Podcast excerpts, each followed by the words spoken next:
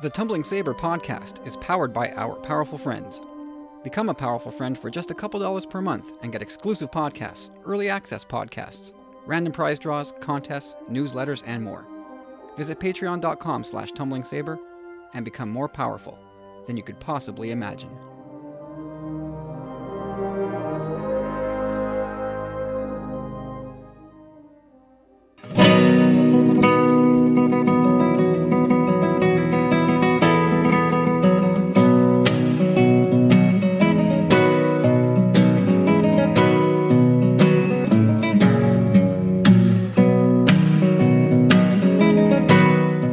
Everybody, welcome to episode 122 of the Tumbling Saber podcast. My name's Kyle. I'm Corey. And I'm Carlos. Welcome back, everybody. Just 37 days away from Solo. And we have a new TV spot. We have we have merch. Or do we? I don't know. Seems some of us do. Some of us don't. But we'll talk about that in a few minutes. Guys, we're, I don't, I don't want to talk about weather. Corey, we're done with weather talk. But I just want to, I want, I want to run this guy's past you. So Do- Donald Glover was on the Star Wars show last week, and he said that after being cast as Lando, that he ate an entire pizza and watched Empire Strikes Back, which sounds pretty good to me. So I'm, I'm going to ask you guys, what would you do after landing your dream gig? Oof. Maybe something along those lines, but it would probably end on a bender. Let's start there, and who knows where the night's gonna end. Uh, in jail, and then the next day, Dis- Disney or wherever your dream parts ways with. No, I, I'd end up maybe I'd, I'd I'd preemptively I'd think these things through. I'd either have like a my spirit guide or whatever with me, lock myself up, can't get out. No, whatever. I I, I would definitely celebrate with a few people. Carlos, what, how do you, how do you celebrate your dream gig? uh, pro- well, after the panic attack, I think uh, I would have, yeah, like pizza sounds good, man. I haven't had pizza in a long time, and I'm I'm, I'm trying to cut out carbs. So, oh man, a nice Brooklyn style uh, pizza from Domino's. I think I'd crush one of those. Nice, super thin crust. You know the foldy kind. Oh, yeah, yeah, yeah. Yeah, Yeah, That's really Those, good. those are the those are the kind of pizzas like like a real Quebecois pizza. That, that's it's you get thin crust and all that, but they're heavy. They're they're awesome. But like a Domino's kind of type pizza, like you said, you can crush a whole pizza. Like I could do a Oh, whole no. medium for sure. Yeah, the Brooklyn, the Brooklyn pizza, the Brooklyn style pizza is like really, really thin with the large pieces of pepperoni. It's actually freaking delicious. All right, so guys, we had the drop of some, some I'll stress some solo merchandise this weekend. At least our at least our friends in the U.S. seem to have gotten plenty of it. In the UK and Canada, it has been spotty at best. I, I trust that you guys did some rounds this weekend. Corey, what did you what did you turn up in your neck of the woods? Well, on the Friday, I had to take lunch. My lunch hour, I went out. I hit up a local Walmart and the Toys R Us. Yeah, I mean the the TRU actually had the Vader helmet, and and quite a few of them to boot, as well as the dewback. But man, that's the th- the, hel- the helmet I want. The dewback, I'd love it as well, but it's a lot of real estate, and it's, it's something that's got to come out of the box as well. Then do you keep the box? So I don't know. I'm kind of torn on that. Plus the price point right now is a little high. Other than that, squat. Uh, Walmart, nothing. Then Saturday, I went over to another Walmart, the Honey Hole. The secret location was, uh, yeah, they had actually the. I, it was so odd too because it wasn't with the Star Wars stuff. It was actually in a really like out of the way aisle, kind of like the discount section again, like so backwards. But uh, they had the whole vintage line just tucked away in a corner, like not like so hard to spot. But they had the whole line except for the the Empire guy, the the trooper, the rebel rebel trooper. Uh, The Empire guy, the Rebel Trooper. sorry, from Empire Strikes Back, the rebel trooper on Hoth there with the card back on Hoth. Gotcha. Yeah, they had everyone but him. Um, I saw Enfys Nest with whatever like cloud rider he has or his pod racer, whatever you want to call it. Looked kind of cool. It's a she, by Uh, the way. Oh, excuse me. That's true. We saw we learned that last week. But um, the 12 inch figurines, the dolls. um, yeah, they had a few of those. They had Lando, no, uh, no Lando, just Han and Qi'ra that I'd seen. Other than that, nada. So I mean, Friday after I had went out and didn't see anything in the Black Series, I was all like, Arr! so I went online because I'd seen somewhere that uh, they they went up online, and I got six inch Han Lando, and had to get that Tarkin, man. Had to get that Tarkin. it's so funny too because it was like just not too long after I think it was that evening I was was on on Facebook whatever part of a forum for Black Series stuff Canada and someone posted a pic of someone already trying to sell a Tarkin for 99 bucks with a caption like some men just want to watch the world burn. Oh yeah, and somebody will buy it. Maybe not at that price, but somebody will buy it. Uh, in the long run, it is kind of disappointing. I wish it was just a little more cohesive. We had a little more structure, scheduled drop date because yeah, it was a bit like having gone out to all these stores, you know, it was kind of like I saw the helmets and I my I felt my heart flutter.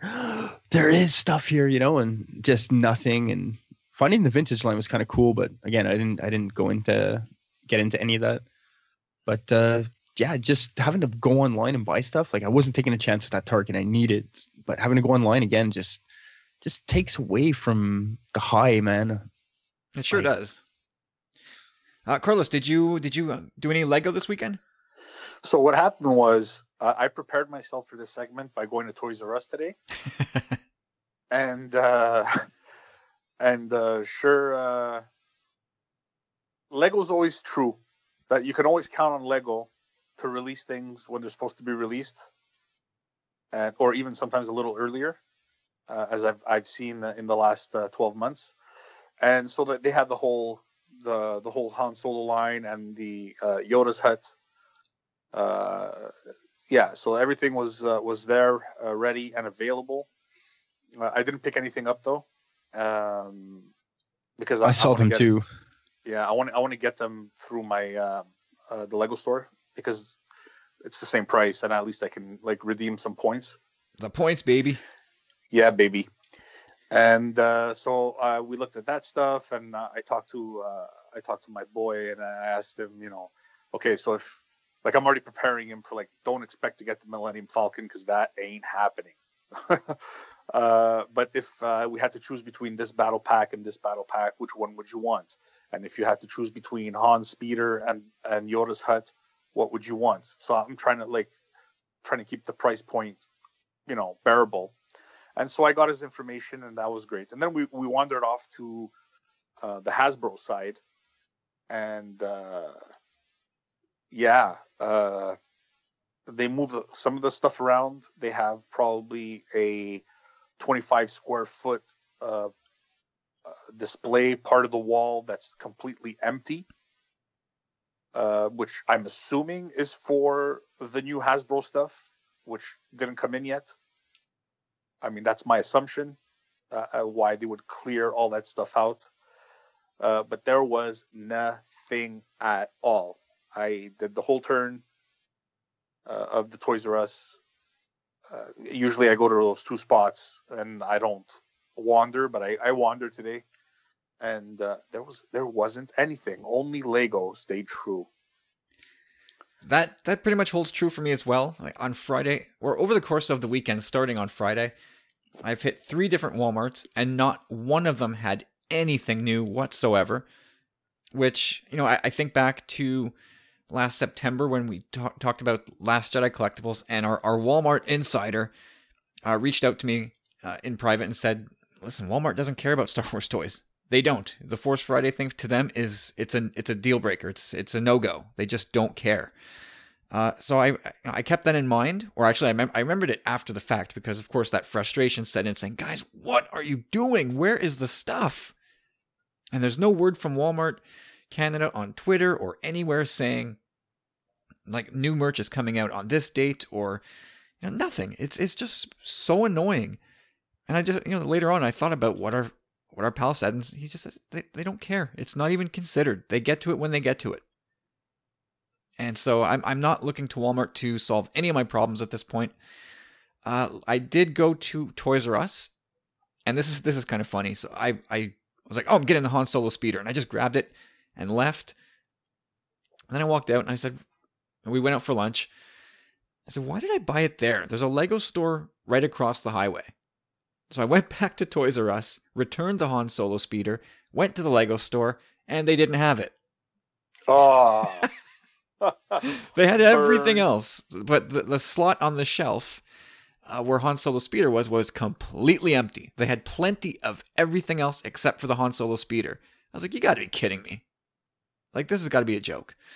And then my wife just flagged one of the employees there and said, "Is there any more of that?" And she said, "Let me go check." And sure enough, there was one. There was one in the back store, so I I snagged that, got the points for it. Uh, so I, I built that this morning. I, I saw I shared a couple pictures on Twitter.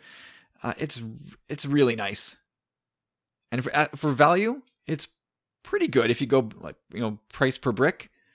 Yeah, it's better value than the, the Yoda's hut at the same price point. Yeah, this is this was 345 pieces for 35 For bucks. 35. Yeah, exactly. So it really does Yeah. hit that 10 you know $10 per 100 parts. Which which is kind of money. And it's built really well. It's really solid. There's one questionable part on the hood. You know, it can, it's the hood is one big panel with little components attached to the top, but it Yeah. connects to the rest of the speeder only by two posts. So it's Yeah, it's meant it's meant to pop off, right? So that like uh, you can like actually play Han like fixing up the engine. Yeah. and stuff. Yeah, it's just it's. I think it's maybe a little too loose on there, but again, I it just sits on my shelf, or at least it's intended to. My once I had it put together, uh, my son took off with it for the rest of the day, so I've had to put it back together a couple of times, and uh, luckily no no pieces missing just yet. But it's it's a really cool little set.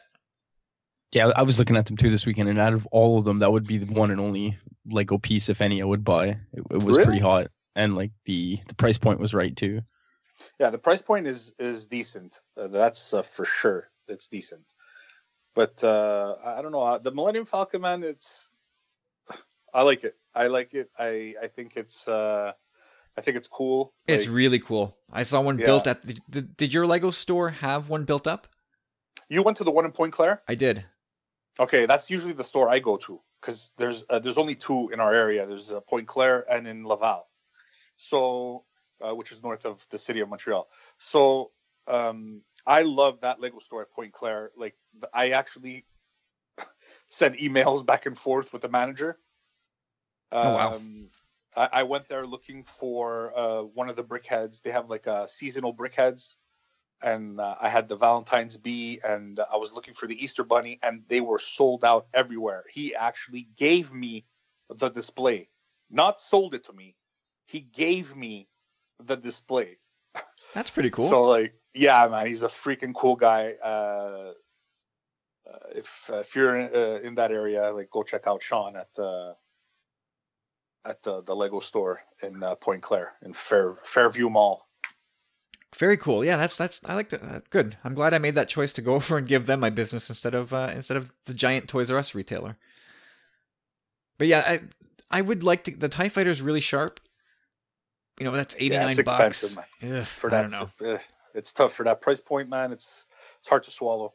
The, the Falcon is really nice too, and just the highlight for me is is the Falcon has a bar. There's a little wet bar inside the Falcon. It's beautiful, man. Oh, I think we just lost Yeah, Corey. it's like it's like a yacht, man. It is. uh, It's yeah, exactly it's- Yeah, it is exactly a Yeah. yacht. Um, I just got a message. Corey's computer died again. He said. he must be so thrilled. It's okay. Let's we'll we'll we'll try to carry the show in his absence. Yeah, we'll we'll- yeah we'll we'll sol- we'll soldier on here. Uh, and then um, my collecting didn't end there, so I've decided. I think I've decided kind of this weekend, although it was sort of on my mind all week, and of course we you know, we spoke about it on Sith Disturbers. Um, like what was I going to do about collecting this year? How's I going to handle it specifically in this season? Because there's so much stuff that I want, but I can't. I just can't do it for various reasons that we touched on in Sith Disturbers. Um, so I, I've decided that I'm going to do the vintage collection. That's going to be my thing. That will be my, my primary focus, which means I'll be very, very selective with Black Series stuff and with the other three and three quarter lines. Uh, so I'm, I'm out hunting for this vintage collection. And I don't think I specifically told you or Corey that this was going to be my focus. I think I said on Sith Disturbers that I'd like to do it, but I don't think I committed to it at that point. but at some point I've decided yes, I, I, the packaging is too nice. It it's just that beautiful uh, old school inspired packaging. I can't pass it up. So that's where I'm going to focus. And I looked all around. I found the first order stormtrooper at EB Games, and I, I was I didn't want to buy just one. You know, I want to I want to find a place that has a display so I can just like pick them off the rack and just go. So I asked the store manager, like, "Do you have any more of these?" He goes, "No, we got the, we got a box yesterday. That's all. That's the only, only guy left." I was like, "You got to be kidding me! Really? Is it going to be this hard?" Uh, so I I came home. I did the rounds on the on the websites, and I decided, you know what? I'm going to go check out my old friends at North Northmen Collectibles. And sure enough, he had all of them listed. So I bought the whole set of six. I don't know when I'm going to get it. I was emailing with with uh, Austin at Northmen Collectibles on Saturday night. I said, "Dude, do you know? You have any idea when I might expect to get these?" He said it shouldn't be too long. But uh, yeah, I, I decided, you know what? I'm I'm sick and tired of driving all over the place just to f- be disappointed time after time. So I ended it. It's done. I'm I just bought all six online, and they'll be shipped to my house. So, you know, the thrill of the hunt is kind of dead. But this this at least I'll get what I want in this case. Yeah, exactly. But it brings me to my next point. So I'm gonna just say because I've I've, I've told my wife, and I'm I'll, I'll tell Corey offline at some point. But when the, wave one it's solved, or I think this is actually wave 16 or something of, of the vintage collection. But when the this wave I'm done, but the next waves, I'm either just going to keep ordering off that guy, or in the wild, if you see one, let me know, and I'll just say like, yeah, just grab it for me. That that'll be like the standing orders. Corey, if you see a piece for me, just let me know, and I'll, I'll tell you whether or not to fly to grab it right away. Because Corey, Corey reached out to me and goes, "Oh yeah, my honey hole. They have all the vintage collection." I'm like, "Dude, are you still there?" No, no, no. I I left. I was like, "Dude," and it was already like 4:15. I had no chance of getting that far, that that far out west before it closed. It's like, ah, God, really? And I bet you if I go tomorrow, they'll be gone. So I, I took no chances. I just ordered online. It's just the it's just the nature of it now. So I, I'll, I'll be supporting the indie retailers until such point as the big guys make it worth my while to not do so. I like it. And it's, yeah, and it's yeah. I mean, like I said, the, the thrill of the hunt used to be a big part of it, right? Corey talked about the, you know you walking into a store and you see the new stuff and you're like, oh, they have stuff, and you can just see all the things like the glory on the pegs. I'm, that that's probably gonna fade over time here. Oh, well. I think you'll be more. Uh, what's the word I'm looking for? You'll be more um, relieved that you got them uh, than like upset that you didn't have that initial buzz. Yeah, I think so. In the in the long run, this it makes more sense. But I'm always trepidatious that I'm going to get that email at some point saying, "Yeah, our distributor doesn't have any more." I know it said, you know, I, I know that we had on our website that it was listed, but you know when we went to put through our orders, they had no stock, and so sorry, dude. I'm just terrified that that's going to happen to me at some point where the order falls through and then I have no choice but to either you know go look on the secondary market or just drive all over the place. Ugh. That that would be an absolute killer. All right, so Corey's still not back, but we will we'll plow ahead and we're not there's there's really no news. Actually, did, did you catch the new solo TV spot?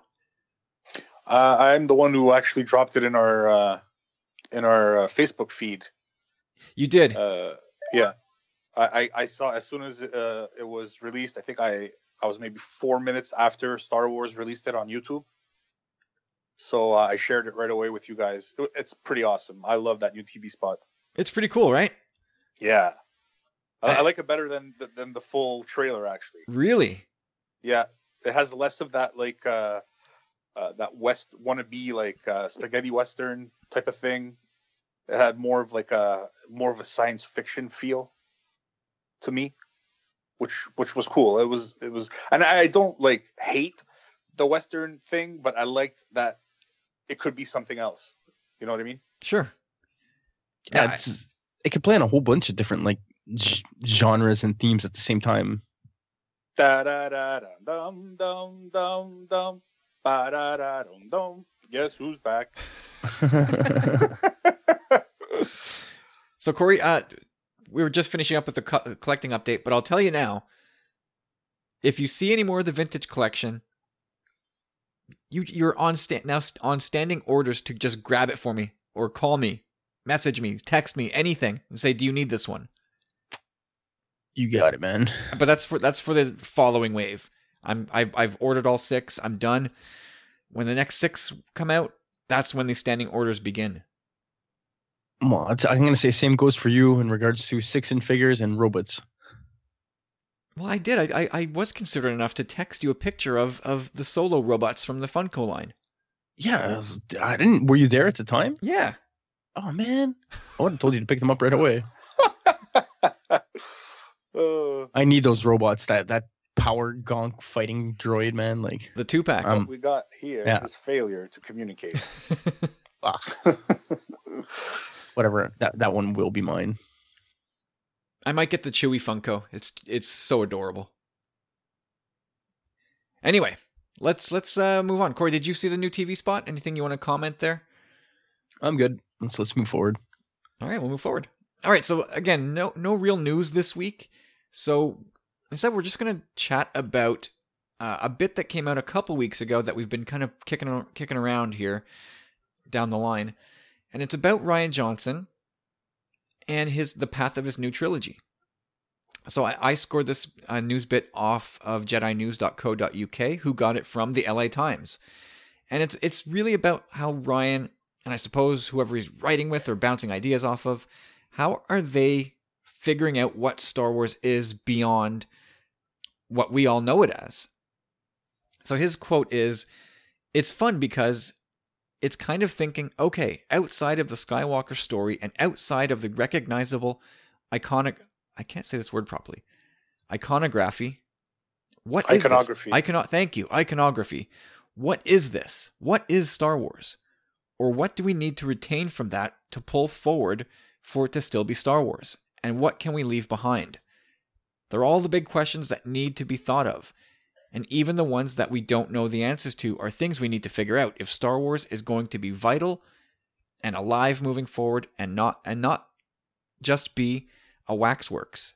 We're going to have to figure out how to tell vital new stories. And I find this super fascinating because this this is sort of maybe the most important thing anybody has had to think about when it comes to creating a Star Wars movie. You know, we, we kind of touch on all this stuff uh, before The Last Jedi and certainly ar- around when TFA was coming out. How much of this has to be new and how much of it has to be nostalgic? Well, now I think we can put to bed the idea of nostalgia entirely. So, guys, let, let's just talk about what what is Star Wars, what we think Star Wars is, and what Star Wars needs to look like and feel like in the future. Carlos, you want to go with this one first? Sure, man. Uh, to me, this is uh, Star Wars is space fantasy. It's not. It's not pure science fiction. Uh, like say uh, a Star Trek would be, but um, it's it's more than just fantasy. Where it's there's also the um, the trope of of family uh, or like just a, a close knit groups like rebellions or or stuff of that nature. Uprisings. Yes, and uh, I think it'll always have that feel. That's that's the feel Star Wars should always have. The underdog against the big guy? Not maybe maybe it's the big guy against uh, an evil uprising. So maybe they're not always the underdog, but they're tested. Is that not what we have right now? So to speak, was was the Re- New Republic the big guy with the First Order as this violent upstart, as big as they are? The Republic was probably just as big, but the Resistance was a tiny faction of the Republic. Mm-hmm. that I mean, at least to my mind. Yes. I don't think anybody would disagree with that. It's a but it's a tiny group. yeah, so um, where the First Order was trying to seize control from the Republic, uh, the Resistance was trying to stand in their way. But I, I it was kind of clunky. Like I, the more and more I talk about it, the harder it is for me to digest episode seven. But like, besides the point, when where we are right now, uh, yeah, it's the tiny band of rebels, uh, kind of like uh, what it initially was in '77. So you have that, but it could be it could be a, re- a role reversal. It could be the evil trying to trying to attack the powerful, uh, kind of like how it was in the prequel with Palpatine infiltrating the actual government to take it over. Right? So it always has there's always going to be that struggle between light and dark. And I know a lot of a lot of us were were uh, you know probably banking too much on the Last Jedi to, to feature a lot more of the gray. Um, but the essence of true storytelling is always going to be uh, good and evil and how to blur those lines during the actual uh, story uh, to make it more interesting. That's it man. I don't need to see i would like to see lightsabers. I don't need them. Yeah, that, now that's I- that that's interesting to me, and I I think there's gonna there's gonna be you know fifty different ways we could have a conversation of what some people need to see and versus what they don't want to see. Now, Corey, what what is Star Wars to you? Well, first of all, like I- I'm on the same page as you, Kyle, in the sense that I'm very intrigued by what Rian Johnson's saying here because he's actually he's realizing these things and he's he's asking the hard questions, and it, it's kind of a daunting task when you look at it in that regard. Like this isn't a standalone film. If it's a standalone film, can kind of ride a different wave, so to speak. But this is a saga film now. It's his own saga, his own trilogy. Uh, so that has to be, a little more deeply embedded within Star Wars lore, so to speak, in my opinion. Uh, that being the case, it's I mean it's such a vast galaxy in terms of both space and time, really. Uh, so technically, they can kind of do anything they want moving forward. Like it go forward in time, backward in time. Uh, but I guess at its heart, like Star Wars, like Carlos had said, kind of on the same page in the sense that it's a, it's an opera, it's it's sci-fi, it's also a big part of its fantasy, uh, choices. At its heart, it is the battle of good versus evil. It doesn't necessarily, like Carlos said, have to be a rebellion versus an empire or something.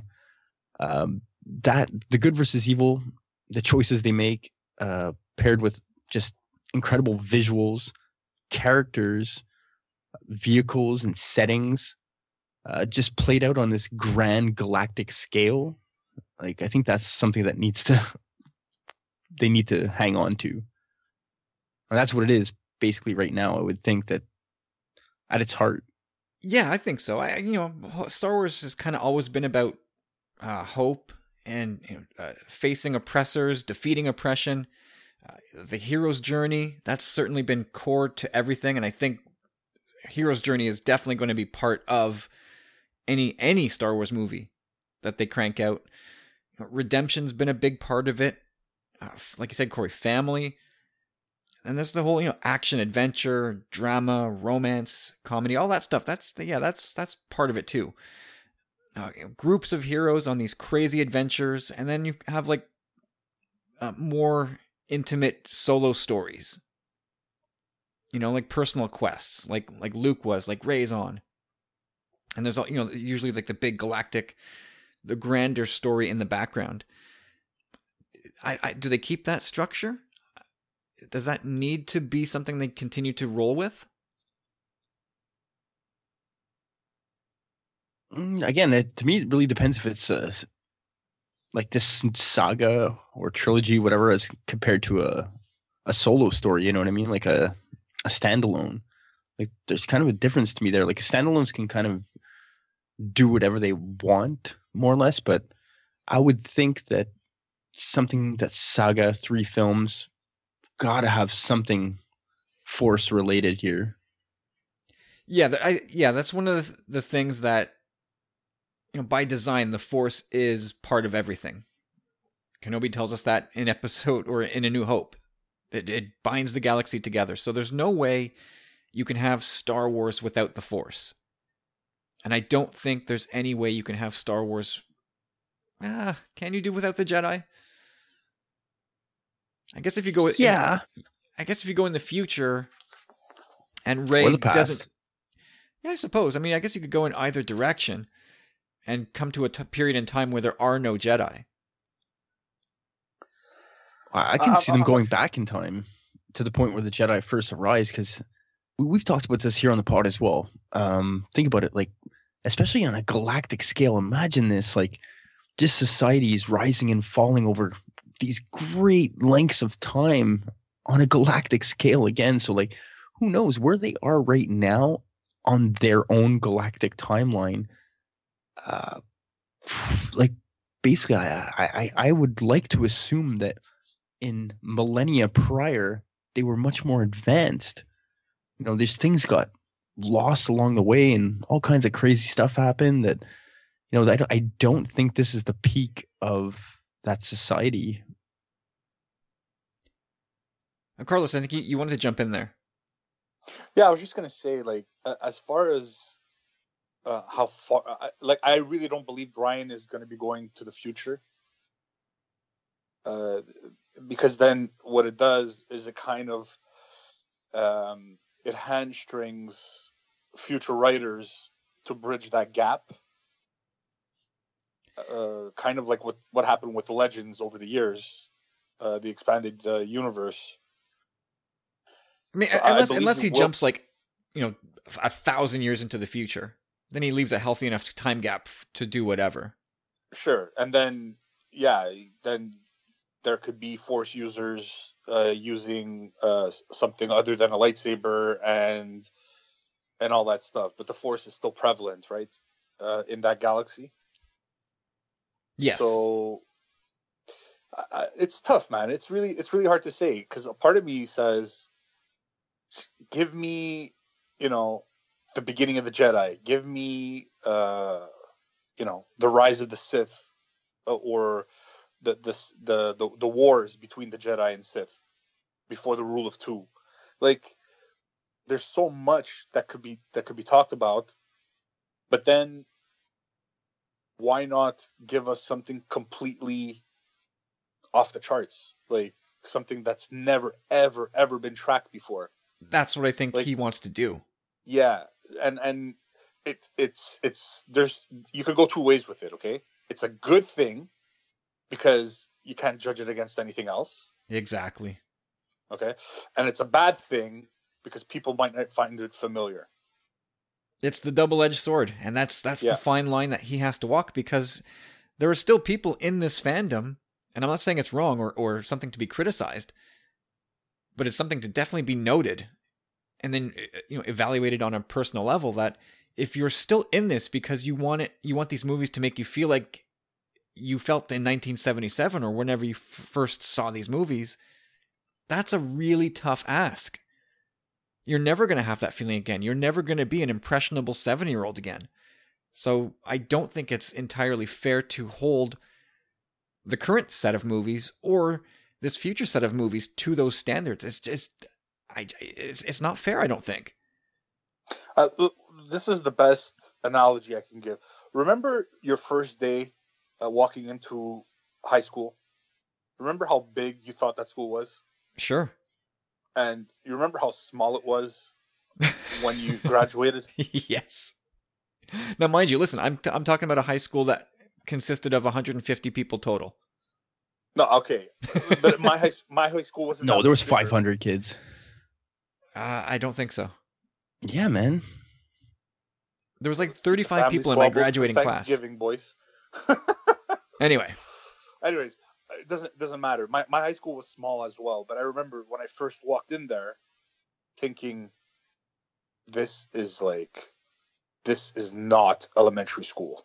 Like, this is not the same thing." Um, and then by the time I left, like, it, it felt like it was crowding me like i needed to get out of there so it's the same it's the same nostalgia nostalgia is nice to look back on okay but it really doesn't give you anything besides feelings that you've once felt And th- there is It- value there. yeah, there's value there if you look back on it with fond memories. Um, but you do not grow. There's no growth from nostalgia. No, there is There's not. nothing about that. And and the older I get, uh, and the more uh, stuff I go through, you realize that you could you could you could stay stagnant for a long time in your life, but the the essence of what life should be is to continuously grow because your body stops growing at a certain point but your mind should never stop growing. So if if people want to latch on to star wars as oh it's that thing like uh those uh all white nike high tops or uh you know uh, jean jackets uh, with uh, patches on the back. Like, okay, that's what you you want to go back there. Maybe you're not satisfied with what life is giving you now, or life is too hard. Maybe you find comfort in nostalgia, but you cannot expect the world around you to stop growing as well. That's a great It's, point. it's a hard, yeah. Uh, that's just my Well, my two that's- cents. that's that's where like TLJ kind of comes in here. Like uh, what Rian had to do to this film, what a lot of people uh, don't fully like give him enough credit for, in my opinion. Just having to shake things up, being that guy that sacrificed, like whatever he what he what he wrote was when you really get down to the core of things, what needed to happen to Star Wars to move forward. He did it in such a wonderful way, and he also opened all kinds of new doors to um, and ways to look at the force not only for uh, himself but other writers as well. Like now everyone can kind of reinterpret things kind of you know what i mean? And put their own spin on these things as long as pablo says yes Well, yeah, I mean that's always a again uh, that's also a two edged a double edged sword. Like you just in the in the hands of a of of a bad writer, who knows what what somebody could come up with just because well Rian Rian gave me a lot of rope, so look what I'm gonna do, and it's just it's the equivalent of of vomiting against the wall. You know, but again, all these things will be subjective. But you know, I really think that. Uh, oh, go ahead, Corey. Finish up. Well i was just to say that's another th- thing that i think we're going to see moving forward as well is that things aren't going to be so cut and dry. Like we've said that should be a big part of star wars is the good and the light uh, the good versus evil and the light versus dark but it seems like a lot of lines are being blurred right now. A lot of that gray area of uh you know and then that leads to interesting storytelling as well. Like everyone's got something going from a certain point of view right? Yes, but again, like the Last Jedi hinted that maybe it was going to do a lot of that gray stuff, but then really didn't. It's still good versus evil, black hat, white hat. It's it's it's not that at all. So I wonder if if that's part of Star Wars' appeal is you know the, the very stark nature of the good and the evil and you know you, you always know who's who except you know there's always somebody who you don't know it's like one of those pivot characters you don't know where they're going to go. But generally, it's the good guy versus the bad guy. But you know, I think once you know once Rian starts firing up his machine, I, I think there's potential for a lot of older Star Wars fans specifically to sort of stop the elevator and say, "This is where I get off." And they'll say, like, this isn't Star Wars to me anymore. This doesn't feel like George Lucas's stuff, and that will be fine. You know, like, Yeah, like I said, it. there's there's you know, uh, if you're looking for Star Wars to keep replicating uh, those nos- nostalgic feelings, that's kind of cool. That's that's fine. Like you, you, we've got 40 years of stuff to do that, but it can't keep doing that. Like we're a generation of, of fans that grew up on this stuff, and it makes us feel like kids to a certain extent to to keep reliving these things. You know, here here I am collecting the vintage collection specifically because the packaging e- evokes you know some of the greatest moments from my childhood in buying Star Wars toys. But I, I you know, I, I'm at the point now where I don't want these stories to be mirrored anymore. I don't want the symmetry. I, I want them to just do different stuff. Tell a, a completely off the you know, off the reservation type of story. I don't need them to sort of. Oh, remember when the, you know Rian did this in this episode? It, it's it's a lot like what happened in A New Hope. I don't need that anymore. Sym- symmetry within the same saga is okay, I would think, but that's kind of poetic. But yeah, I'm on the same page, man. Like let's let's get a little something different here. And, you know, it's, it's something that I was hammering in in the lead up to to the Last Jedi. I kept saying on the podcast, we need to be prepared to be uncomfortable with this movie. Like Rian Johnson seems to be doing some really weird stuff. I think we need to prepare to squirm in our seats a bit. And be, I think people kind of, oh, yeah, okay. And then when they actually sat down to go see the movie, they were squirming in their seats going, whoa, I wasn't ready for this. Nobody warned me. And I'm not saying like, I, I did, you dummies. I'm just saying like, we need to be prepared for this for Star Wars. And we need to give Star Wars that latitude to tell a new story. It can't. And all, all the all the clues were right there in front of us as well. It was just we, we've been breaking this down week after week, sometimes twice a week, three times a week, and we still didn't get it right. I, I didn't hear many people get it. I didn't hear anyone who got really got it right. Like this was just so unexpected, but at the same time, so needed. Yeah, absolutely so needed. So you know, episode nine is going to do whatever it does, and it's going to. I'm sure that will also touch on some old uh, story points that go back 40 years. That's great. Wrap that up. And it, I, I think we also can't forget that Filoni's doing something, Favreau's doing something, and the Game of Thrones guys are up to something. If they want, if there's a certain segment of the pie here that is specifically intended to kind of stoke those nostalgic fires, maybe that's part of the plan. Maybe you know uh, Lucasfilm is going to want to just be all things to everybody. Maybe they think they can do that. You know, maybe they can say we can keep the older generation happy by here's Jon Favreau's series. It's set in the OT era. You guys are going to love this. And for everybody who wants things to go forward, here's Rian Johnson. He's the perfect guy to do that. You know, like maybe that's why there's so many different branches of this tree that are now sprouting everywhere. It's true, yeah. Little that's smart marketing plan. Is it though? Is it is it muddying your brand? Is it uh No, I think everyone's gonna do still like everyone's gonna want to have their own spin on things. Like Favreau's not gonna like fully emulate something else and everyone's gonna wanna like look what Filoni did with Rebels. Like, come on, man, that was so unique, so different. I think everyone's gonna want to have their their name attached to Star Wars in that regard as well. Well, I think so. But let, let, let's talk about some like specific iconography here. So things like X-wings and Tie fighters, and you know the Imperial versus Rebel aesthetic. They're all things that are immediately identifiable, and that right away you see it, boom, that's Star Wars. You look, you look at it, you get it. Uh, you know Vader's mask, totally iconic. You get it. So now Rian Johnson, does he does he have the job now of creating?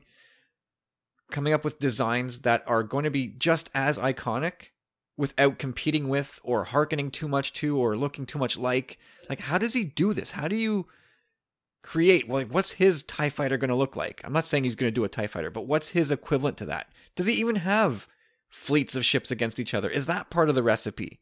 I i would think yes right? Do you think you need to have the good guys have their spaceships the bad guys have theirs? That's got to be part of this right? Well, I think cool.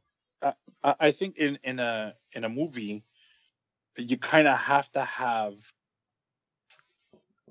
uh, at least a, a sense of grandeur, where as a television show could be set in in a specific location.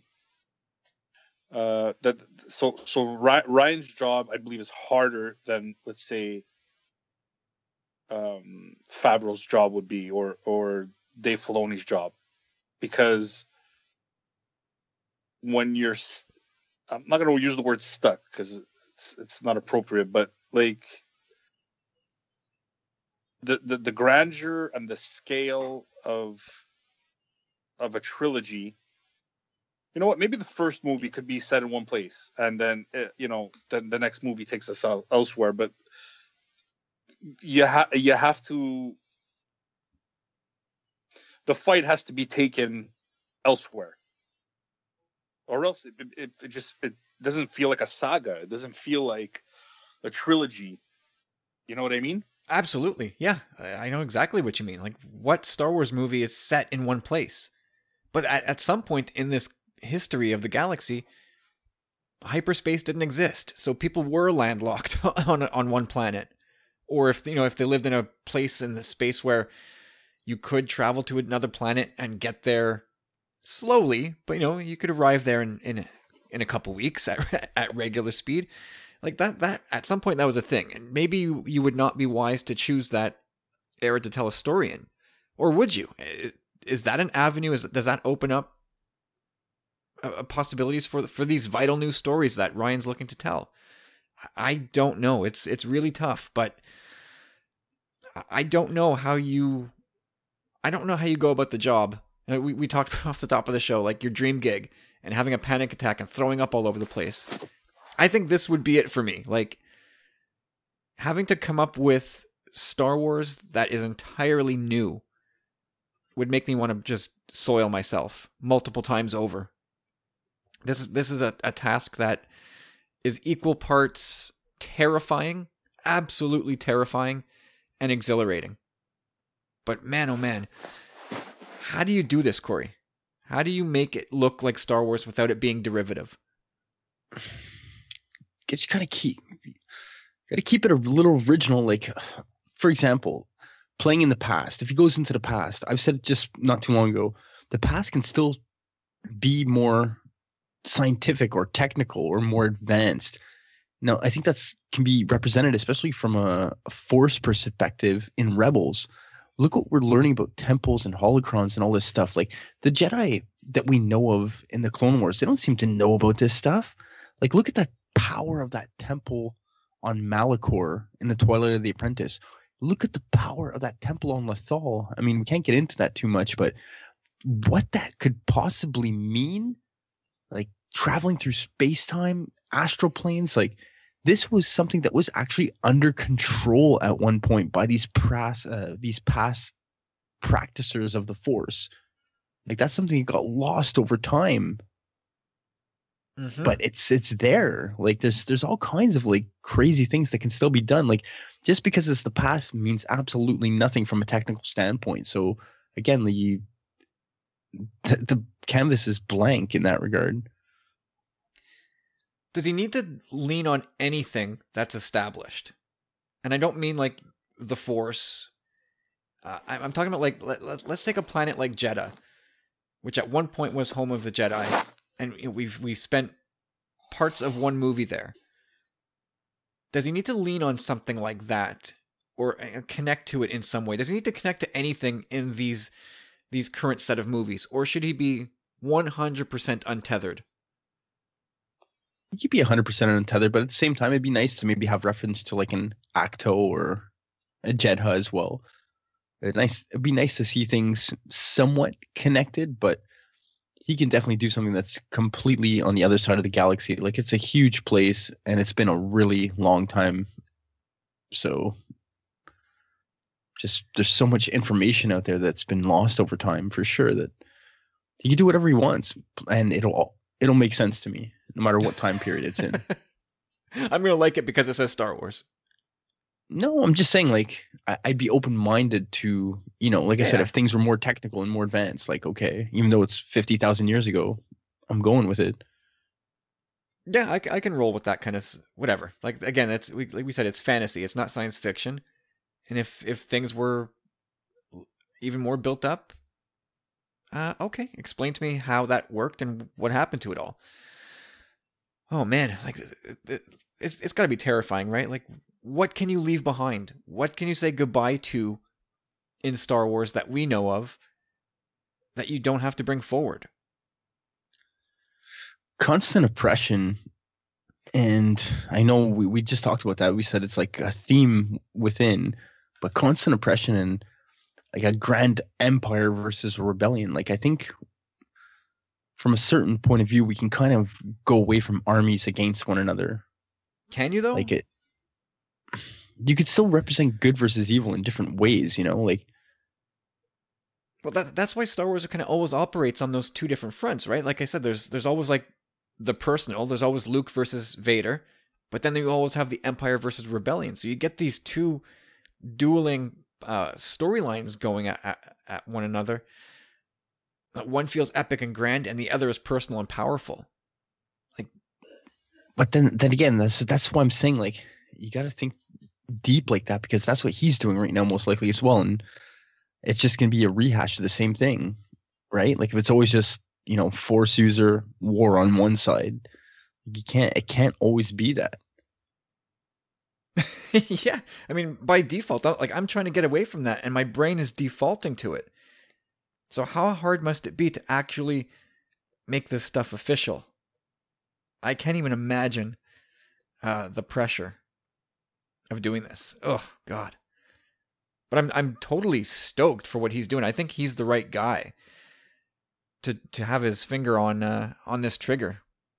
Yeah, hundred percent. You down, Carlos? I'm, uh, yeah, of course.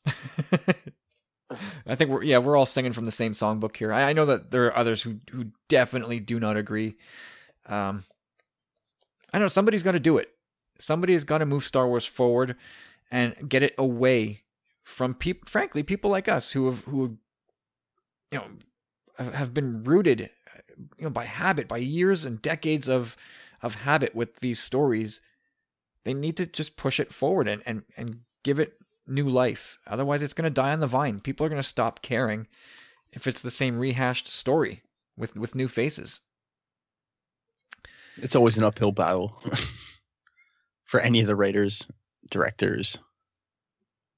Well, I guess so, yeah, and especially at this point, right? Like everything is just so fragmented, and people are just digging so hard so quickly.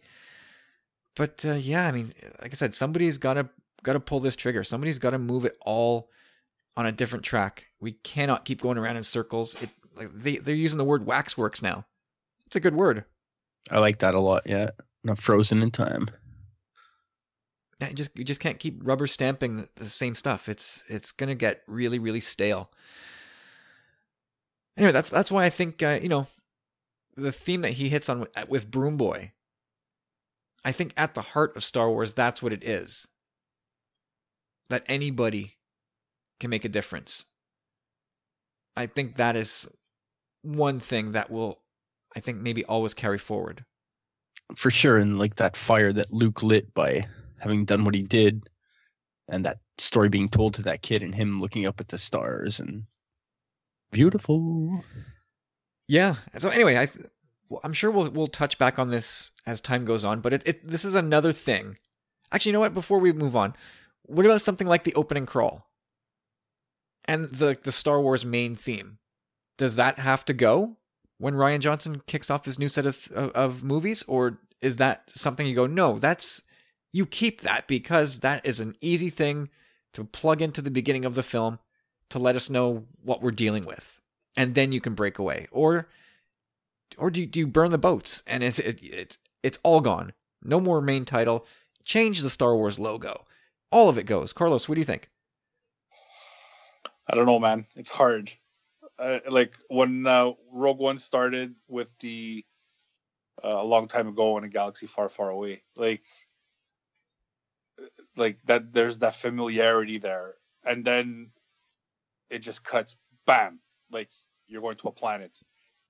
It's kind of it was jarring it, it was jarring. So, um, it does it have to have the, the the main theme? I think with the fact that John Williams is retiring after Episode Nine, allows them to hire a new uh, Composer. composer to come up with something just as grand but different.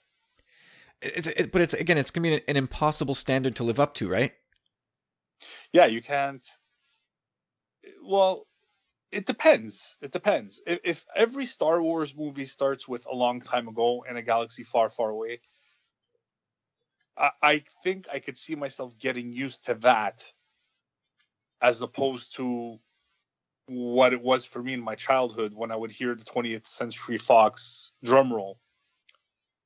It always made me think that Star Wars was happening. There was that like that symbiosis between the 20th Century Fox logo, the drum roll, and that little space of time before the Star Wars logo appears on the on the screen. But they have to do this for a new generation. We are not the new generation. I think we need to we need to wrap our heads around it that there are way more kids uh, way more people from the younger generation that will enjoy Star Wars for a far longer period than we will. Yeah, they they, they are going to. I mean, again, they're trying to target everybody, and they have the means to do so. But we are sort of we've moved past. I guess for to use a sports terminology, we are kind of on on the back nine of our fandom. There's going to come a point at some point where either we we we just say, you know what, I've had this for my life for 50 years. I'm quite done with Star Wars. I, I love it, but I have other things in life. I'm, you know, I'm 50, 60 years old now. There are other things in my life I want to sink that much time and passion into other than these movies. They've had enough of me. That's going to happen to a large portion of, of fandom of people our age, give or take, you know, five, ten years. And you're right. Like there's a huge segment of kids who are just coming along now and just awakening to this world of possibilities, they're going to be targeted. And D- Disney and Lucasfilm are going to want to look at these people as customers of theirs for 50 years, as opposed to us who might have 20 years left. So they've got to target them in, in ways that you and I don't care for. Like we are still kind of analog people although we we we're just as digitally inclined as anybody, but there are people growing up who don't know what a rotary phone looks like and who who interact with the world on a different level. They're gonna Disney is gonna target those people in a way that may never reach us. At some point, that is going to happen. You you and I and all the people listening to this podcast at some point are going to be considered sort of a secondary portion of the demographic, and we and, will be uh, relegated. Oh, yeah, and not only that, think think about this, okay? There are kids out there who grew up. Okay, their their first idea of Batman was the Christopher Nolan trilogy. Sure. And that type of storytelling and that type of movie. Okay, now you turn back 25 years to 1990 when the Michael Keaton, Tim Burton Batman happened, our generation, that was our first glimpse of a Batman movie. That, that was anyone's he, first he real glimpse aside from Batman 66. He was, no, yeah, exactly. Mike, Michael Keaton was the real Batman. They, Tim Burton made that dark and gritty and realistic and not that silly thing that our parents watched in 1966. Exactly. But you cannot compare the storytelling, and and and the the the the, the imagery of that Batman to the Christopher Nolan trilogy. It's just quality wise on every level is so much better. Yeah, it, it's so yeah, these kids they, they can't be compared. Up, yeah, they can't be compared. So these kids, that generation, is going to expect that from a new Star Wars. Do not expect 1977 Star Wars it will never happen. It, well, that, uh, it was a once in a lifetime thing. Yeah, this all spawned right. at this all spawned out of music, but I, am in a disagreement a bit here. Like when it comes to the music, it's classic and music is timeless. Like think of your kids. Our kids, even my kid, he loves the Star Wars theme. Everyone loves that theme. And you can kind of just have variations of, and I hope they move forward with that. Like I don't want to hear some I don't know, some new track, but like like Carlos said, like the fact that John Williams is going to retire, it's their opportunity to try something new. But Personally, I'd rather them pay homage to him and Star Wars in general, and just use variations of that theme moving forward. And, and you know what? There's a lot of uh, uh, what you're saying is not wrong. Like I give a lot of credence to that point of view as well. Uh, I just look at it from the standpoint of who are going to be buying the movie tickets, and well, like put it this way, I, I, don't want like a Beyonce and Jay Z doing a Star Wars. No, like, uh, no, no. It has to be symphonic. It has to be something. It will always be symphonic. I'm I'm confident to say that it yeah. will always be a symphony.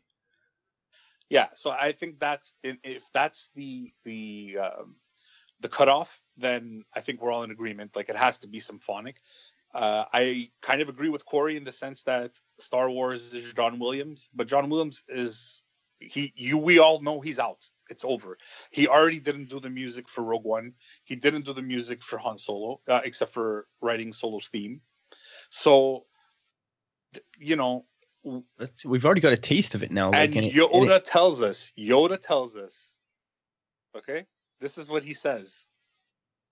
The true burden, they they become no, they surpass what we are that's the true burden of a master. So he's he's pretty much telling us that the future generations will always be further ahead from where we are right now. Yes, we are what they grow beyond. Yes, it, exactly. They grow beyond us pretty much. So there's we have to we have to take that and understand that we are not their target audience. They're not going to be selling tickets to us for the next 30 years. It's I mean pro- we we probably will, but I mean our generation. Oh, at, at a certain point like we might be so like I said we're I think we're entering our back nine at this point, but I'm personally I think I will probably be on, be on this train for a long long time to come. But I will be f- like riding the train. Like I'm not going to be driving it. Uh, Disney is not going to be aiming at me. Like, can you picture yourself 20 years from now going into a Walmart looking for Star Wars toys? Maybe for my grandkids. you know? Uh, I don't know if I will still be collecting Star What's Wars toys. What's wrong with you? You can, you cannot tell me 20 years from now you're still, you'll still be collecting Star Wars toys. Well, I can't tell you. I really not I haven't really thought about it, but I don't see the harm in it. Like, what's the well, difference course, between? A, there's no harm. What, there is no. what's the difference no between someone that's 40 and someone that's like pushing 60? You, you know, have like, you will have different priorities. You will be looking to save for your retirement. You will be looking to maybe downsize your home. You're not going to want to be just keep stuffing more Star Wars collectibles into it. Downsize your home for more money, save money for more Star Wars toys. Uh huh. Yeah, Corey, if you're gonna have to choose between uh, tuna and cat food, like I think you're not gonna buy the Star Wars toy. Like, you know what I mean? Like retirement. A, when we get to retirement, there's yeah, the fixed income. Well, whatever. It's a completely different thing. You just have to get a little more selective. Nah, nah, nah. At some point, it ends. It it will stop at some point where you say, "This is the last Star Wars piece I will ever buy." When I'm dead. I don't know. Like, I think that the music thing is a good litmus test. It's a good primer conversation. Okay, fine. Like, we've had this whole talk. Okay, what do you do with the opening title? Oh, no, you got to keep that. Well, you've already kind of hit a brick wall. We've already hit that first stumbling block to say, I maybe we, well, I don't know. I, I think they should personally, but at the same time, I'm open to new things. Like, you know, if it works, it works. But well, personally, it's, again, it's, I think. Yeah, I think everybody goes with that, though. Like, yeah, do something different as long as it's good don't screw it up. Like that's the thing, right? Like you could stick with the main title and just say, "Yes, that works. That's perfect." And it is. Rogue One was kind of different, you know, even though it was similar.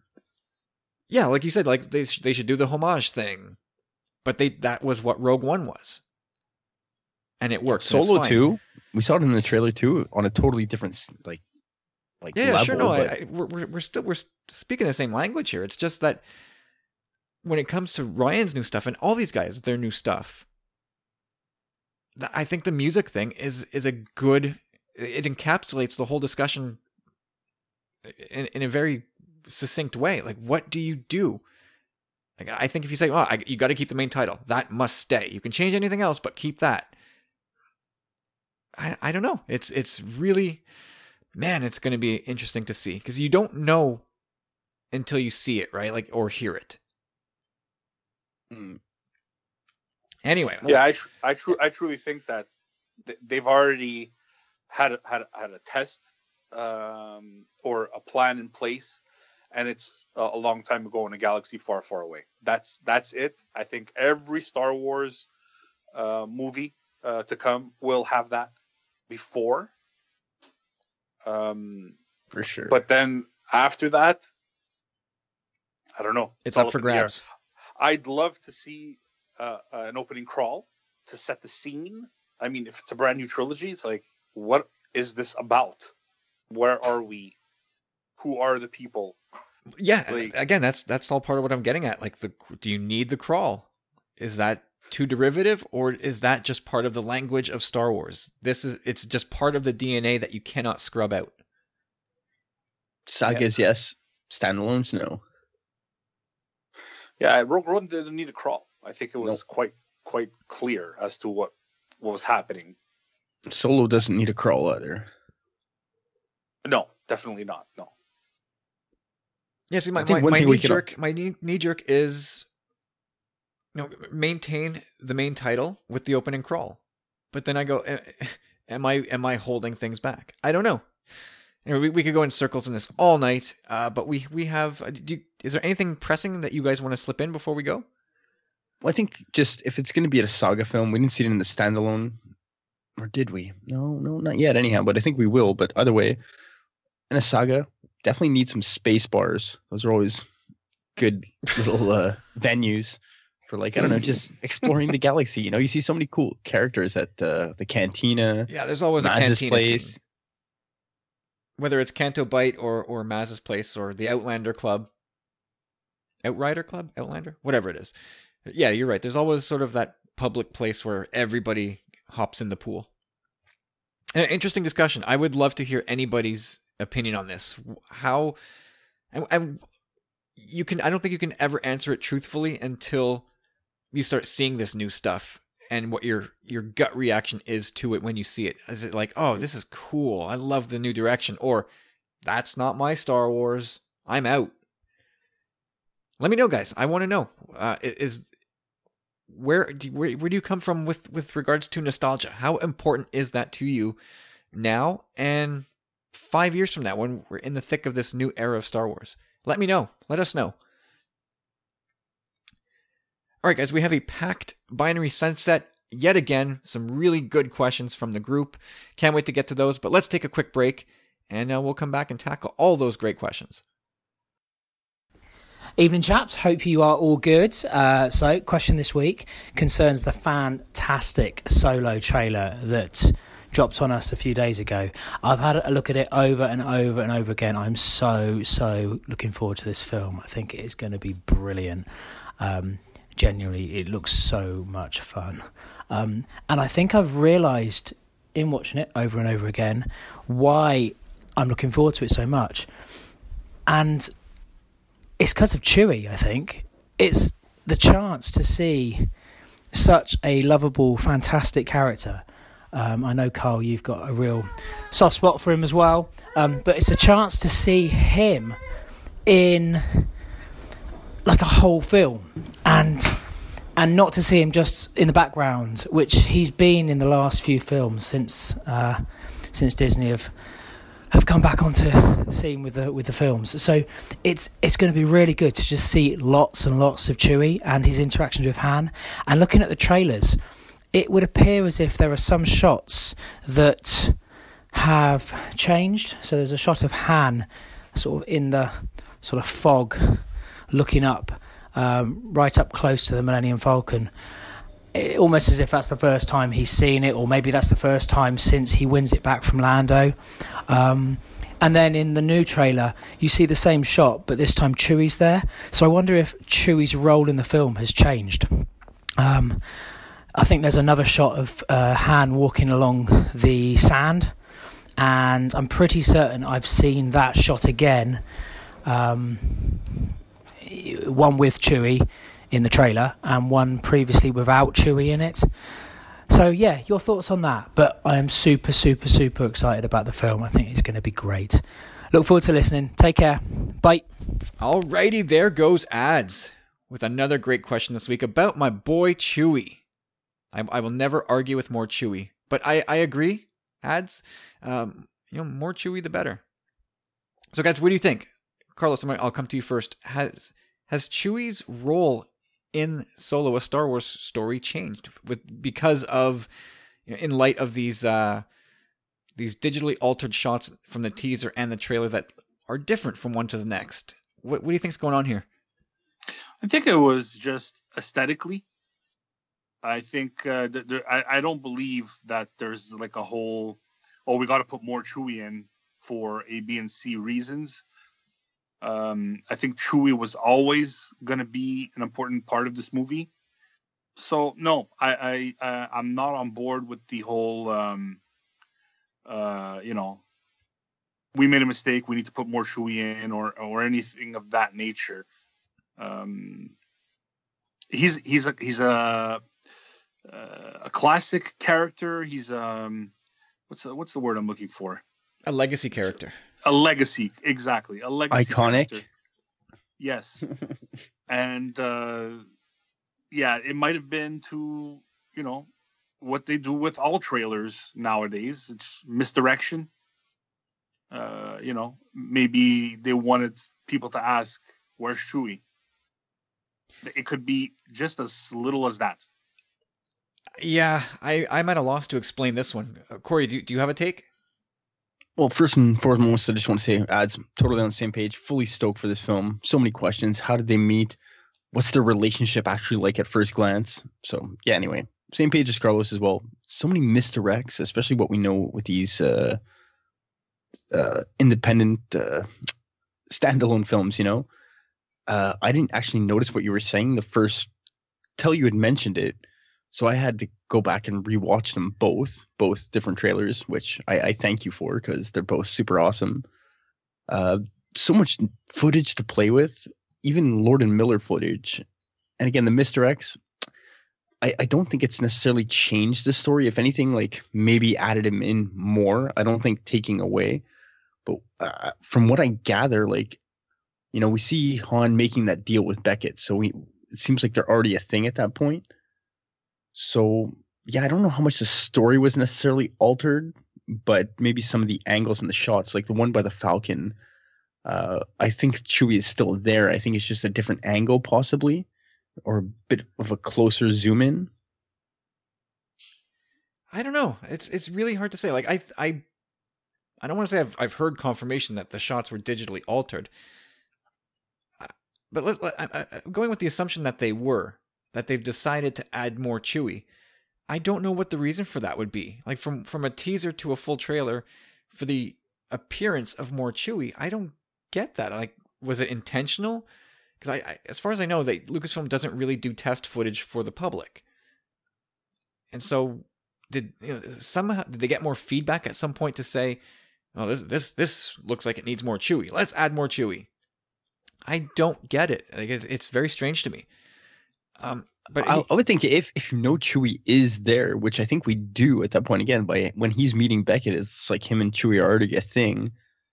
And I'm hoping like that hi- hiatus period, wherever, whatever happens to Han in his youth, and you know maybe years in between go by, and him and Chewie are together, and then finally Beckett comes around. You know, uh, that's that's kind of the feeling that I'm getting here. Like I, I don't think anything changes like story wise from that. But yeah, I mean, if you know Chewie's around, like use him, man. Well, yeah, but I well, the, one of the good things about Chewie, and it might come into play in this movie, is that he's he's really an effective conduit of comedy.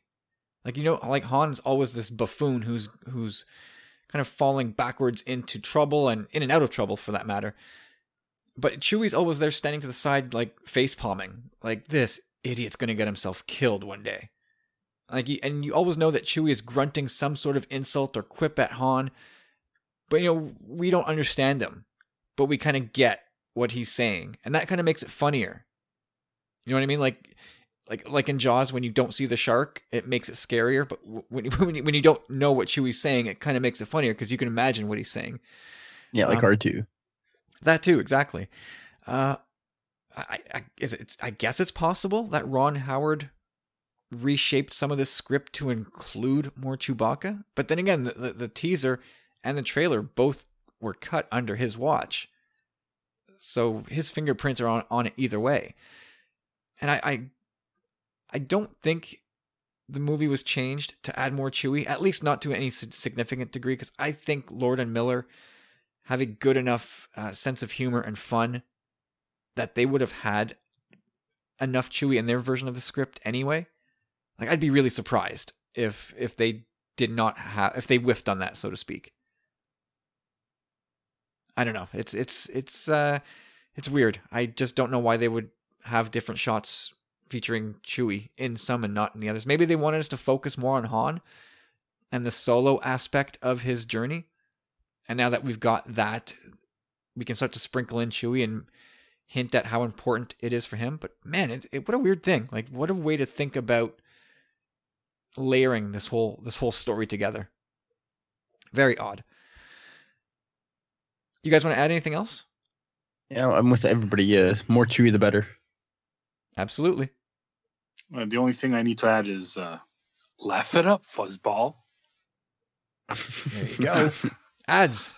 Great question, man. I I don't know if that's if those are good answers, but uh, because it's it's essentially I don't know, and we're just happy to see more Chewie. But that, everybody, let us let us know. Let ads know what your thoughts are.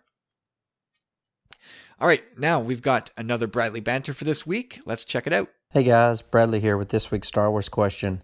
So let's talk Galaxy's Edge, the new Star Wars land that's being built at the Disney World theme parks. And it got me thinking about um, what kind of simulation machines, uh, simulation rides that they are going to have at the parks.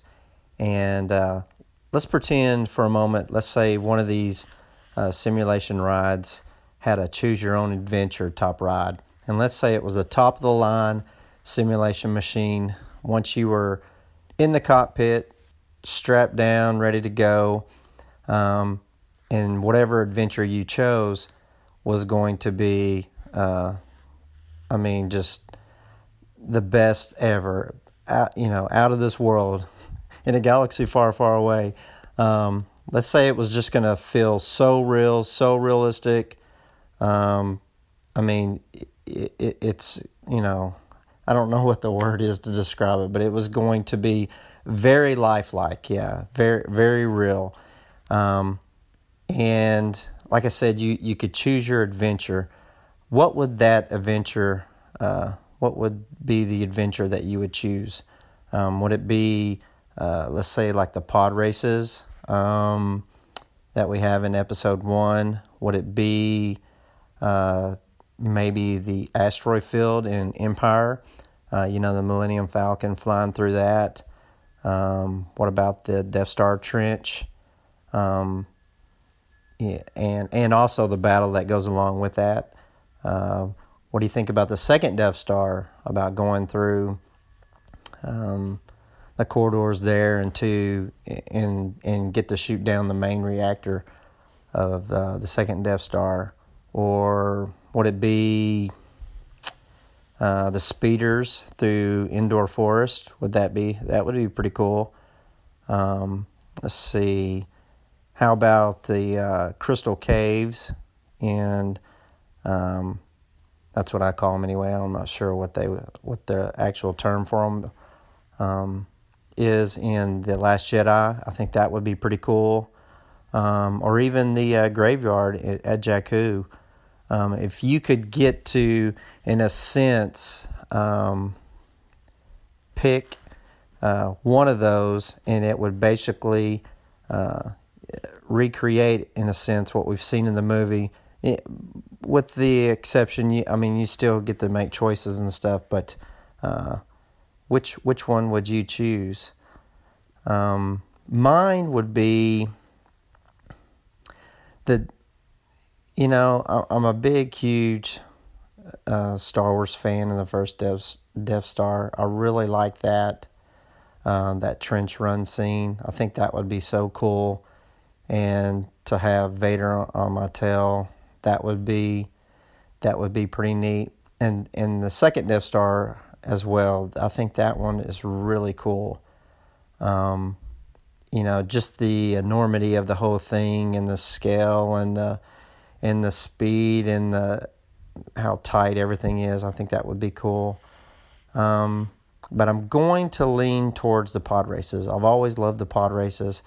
I thought that would be so cool to um, to be in a simulator that gives you the sense of of of being in that pod race. And I love how it has the different terrains, different, uh, you know, it's got the wide open, then it's got the caves, and then the dune canyons and and uh, and um, and all that. I, I, think that would be the coolest one. Uh, that that'd probably be the one I would choose. But man, it's hard not to pick one that that would be in space. That would be so cool because that would be something. Um, obviously that I've never experienced. So, um, so I tried to answer um, as best I could the way uh, Corey would answer. So there's my answer. Um, the other thing I want to talk about is the thing about episode nine and Leia, and I kind of um, relate it to a cut. And uh, you know, Leia's death is a cut to us, and we're pretty much putting on a band-aid on this cut and you know over time it's going to heal and the way i think they should address it is um, not to uh, make it any longer than it has to be. So let's take this band-aid off quick. Let's not systematically take it off you know inch by inch. And i think they would be doing that um, if they recast the character, if they um, CGI'd the character, um, let's let's not delay the uh, inevitable um, sting that it's going to be when we see the movie. And I think the best way to do that is just to put it in the crawl, get it over with. Let's take that band-aid off real quick and then move on. You know, we're we're we're on our way to getting past it and healing up. So that's my thoughts and feelings on that. As always, have a great podcast and have a great week. May the force be with you always. Bye. And there goes Mr. Bradley W. Hall from Texas. Bradley, hope you're doing well, sir. Thanks for the voicemail. Um, guys, did you did you guys see that test footage of Galaxy's Edge of that Falcon ride? I did. I, mean, looks, I didn't. Oh, dude, it looks wild, man. Oh, if this is the start, I mean, this is it's 2018. This is where it's starting. Like, where's it, what's it going to be like for the 50th anniversary of Star Wars? It's going to be absolutely absurd. Like where they are now, and where it's going to be as a as a finished, pro- polished product. It's going to be just just absolutely wild. But uh, I don't know. Like, what, what do you guys think, Carlos? I'm going to come to you first. Um, and then I'm going to answer, and then Corey's going to go last because Corey's going to take all the answers right up front, just like Bradley said. Uh, so me and Carlos are going to give our thoughts first, and then Corey can pick up all pick up on all those and everything else that we missed in our net. Uh, so Carlos, what is your ideal Star Wars simulation slash ride? How do, how does that work? Uh, for me, it's um, I, I took a while thinking about it because I, I mean, the, the, the original Death Star, uh, the trench run, uh, is something that's like, it's cool in the movie.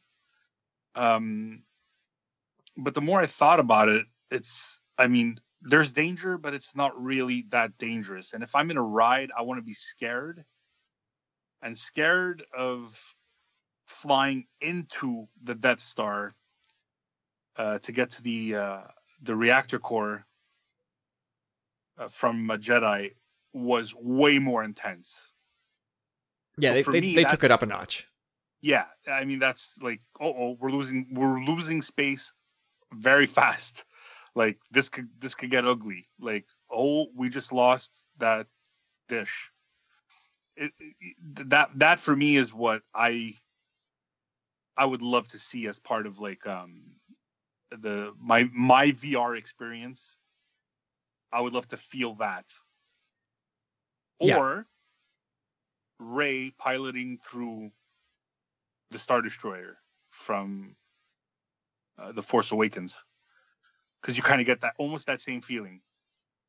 Yeah, I mean it's hard to go wrong. Like like Bradley went with the pod race. You can't really go wrong with a pod race. I mean that that would be super cool as well.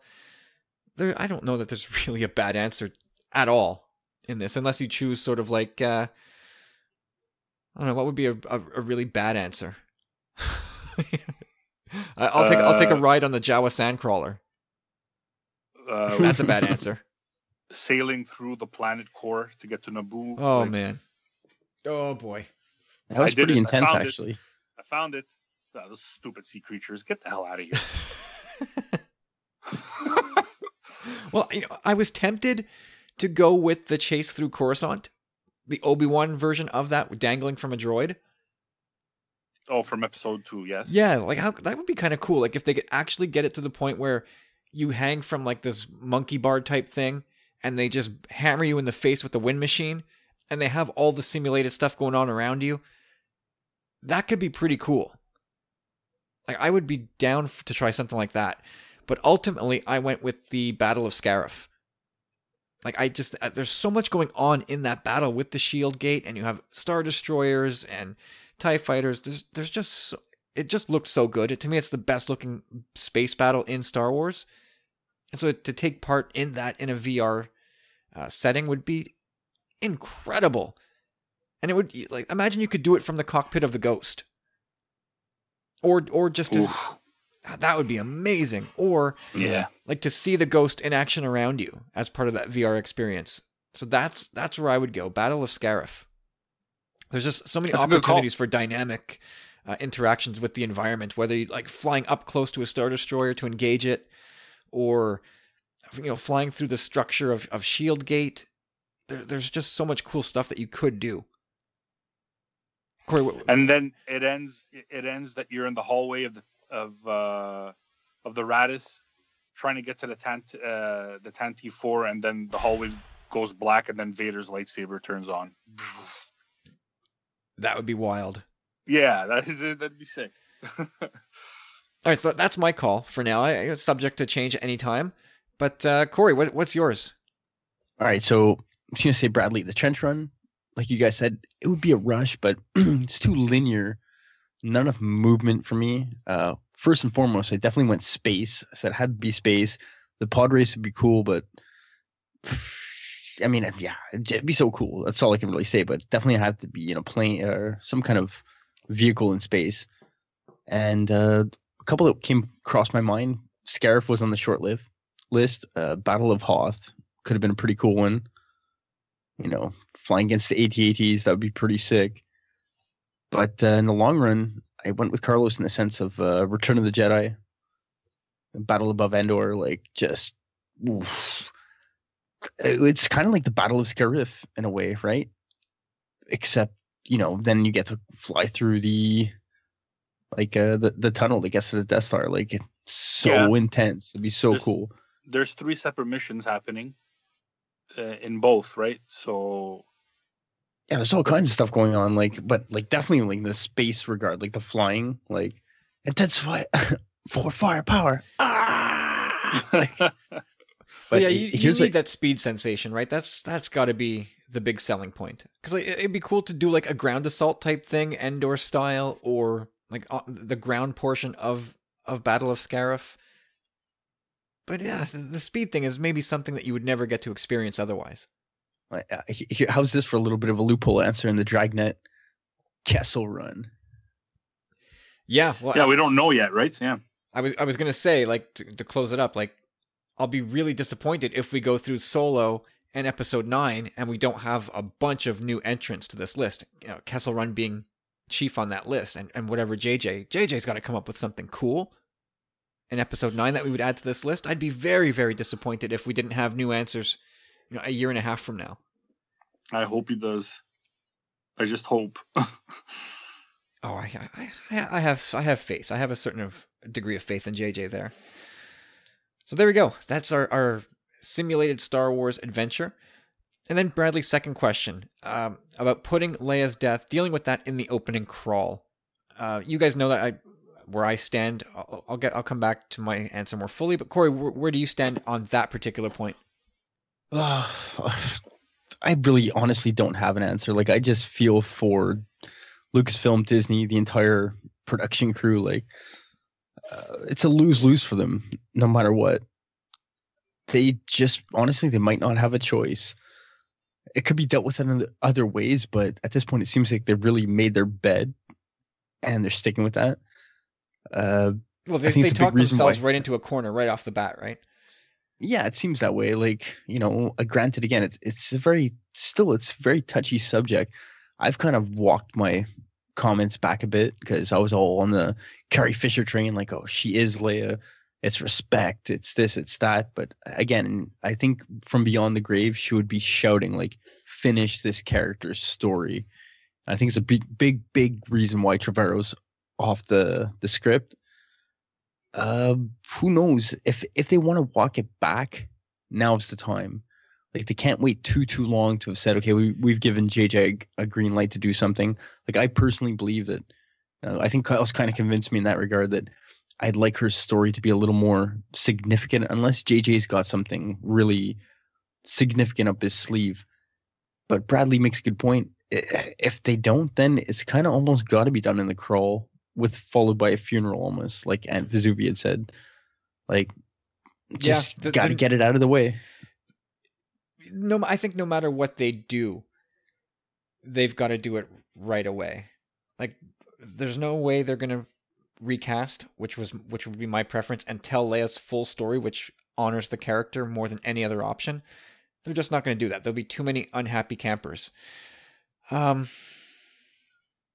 there, I, I don't know. There, there's the crawl. Doing it in the crawl to me feels like uh, too quick and dismissive unless you follow it like with Aunt Vesuvi's um, suggestion of of holding a, a funeral on New Alderaan.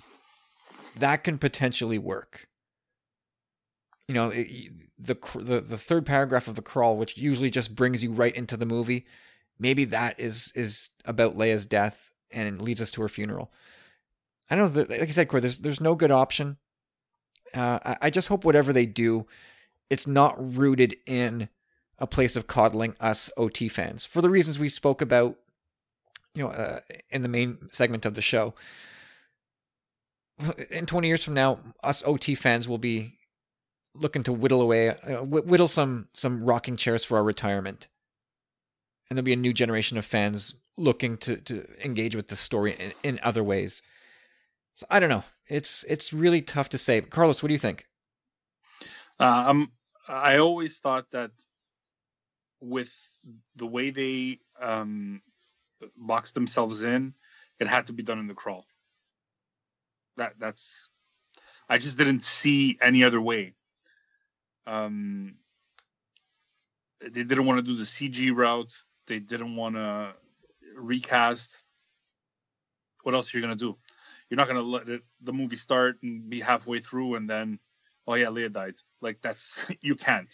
No, it, it yeah, it, so it has to be pretty much in the crawl, or General Leia ship uh, is uh, arriving on so and so planet to try to recruit them to join the fight, and then that ship blows up.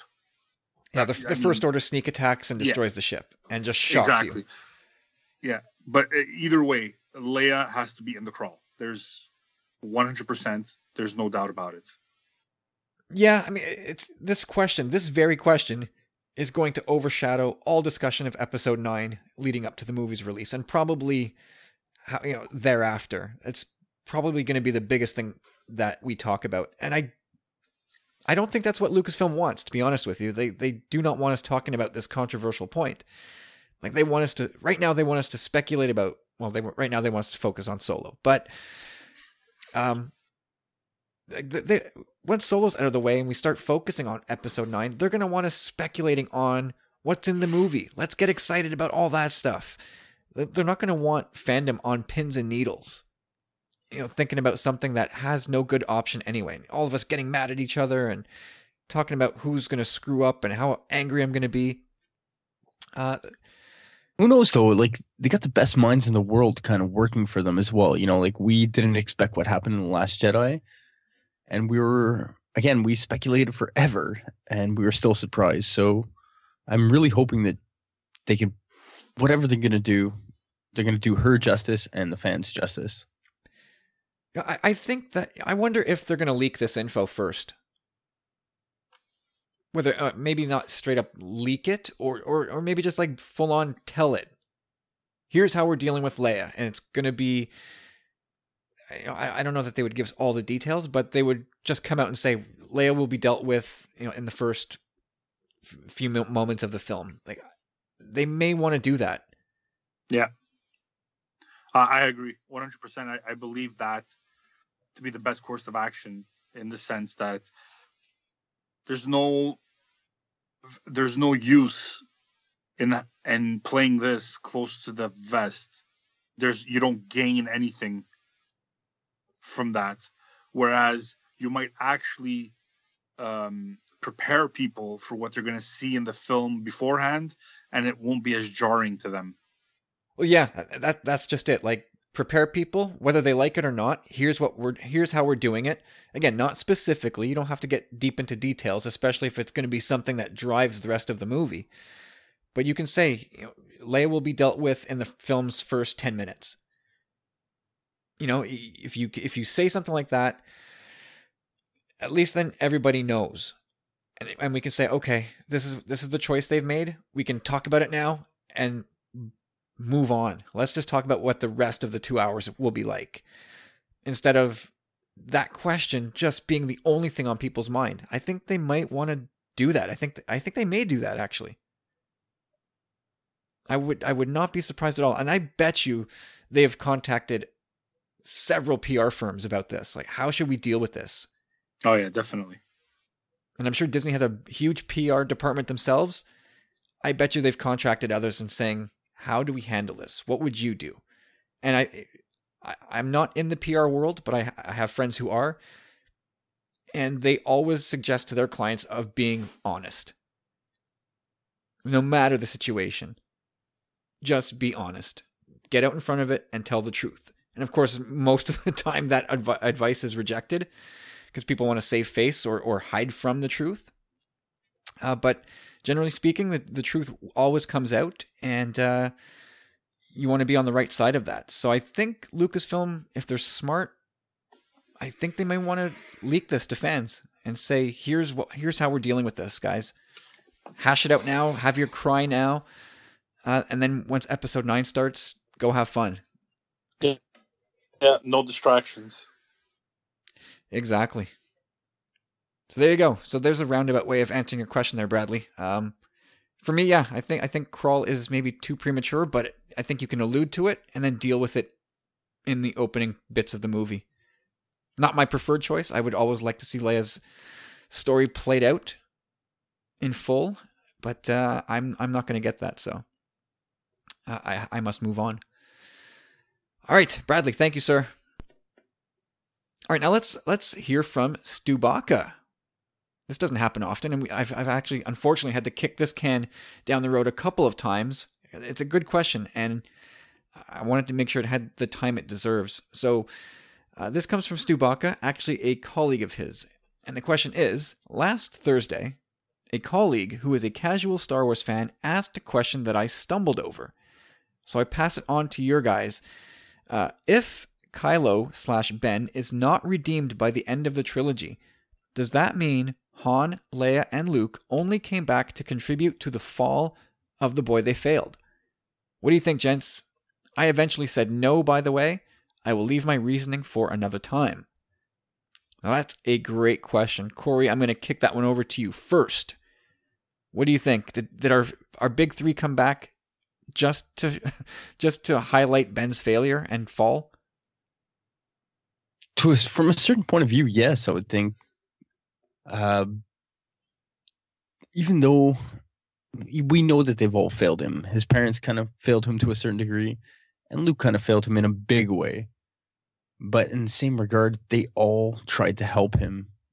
Uh, it's not all up to them, really. Like we knew, we know he was manipulated and poisoned from the get go, and he had kind of made his own choices. But in the long run, I still do see there being a redemption for Kylo from a certain point of view. Again, like I, I don't see him being the big good guy and this and that, but I, I do see him kind of seeing the error of his ways by the time he goes out. And that that's kind of good enough for me. But uh yeah, I think we have we have to be careful, right? We have to uh, break up the definition or disconnect redemption from forgiveness. Right? Because I don't like if you look at Vader, he was redeemed. He he graduated to a Force ghost on the light side of things. But he's by no means forgiven. Like on, on galactic, he on a galactic scale, even in the, the the realm of the Force Awakens, Vader was still a reviled and feared figure. So there, he did he never achieved like universal forgiveness for what he had done. Yeah, not even with his daughter. He was he became he reached legend status. Yeah. He did. So we we have to kind of keep treat those words separately. Just because Ben might be redeemed doesn't mean he's going to be uh, forgiven by all. But, but Carlos, then, I, I, all right, go, go ahead. Well, just it's kind of their fault, but it's not really their fault. Again, it's the fact that he was so manipulated, so sought after.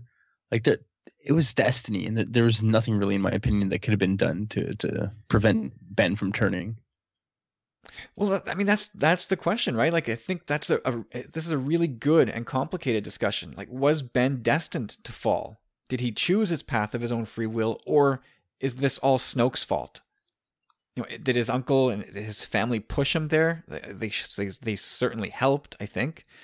Uh, like we know that Snoke had his eyes on Ben from conception and probably spent years subtly planting seeds to turn him.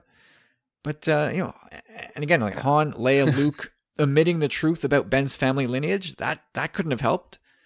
But I, I don't little know. Little Ben, little Ben had his t-ball game, and he's like, "Daddy, are you coming to see me tomorrow? I got a race. Mommy, are you coming to see me tomorrow? Sorry, son, I have a, I have a meeting. A, a session of at the Senate. Got to go. Yeah.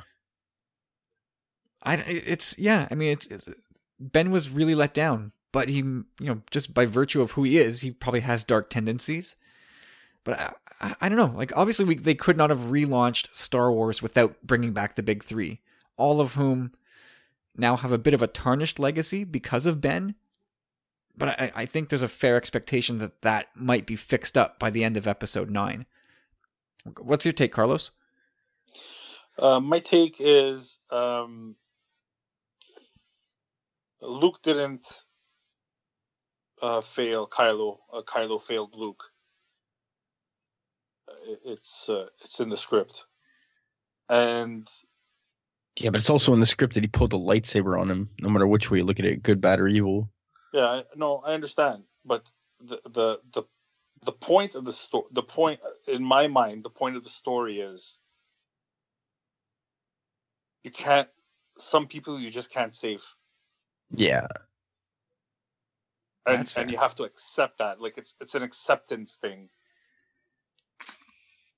Yeah, as hard as it is to swallow, some people are some people just want to watch the world burn, and they're yep. they're they're not right upstairs, and they're they're just they're gonna do bad things. End of story.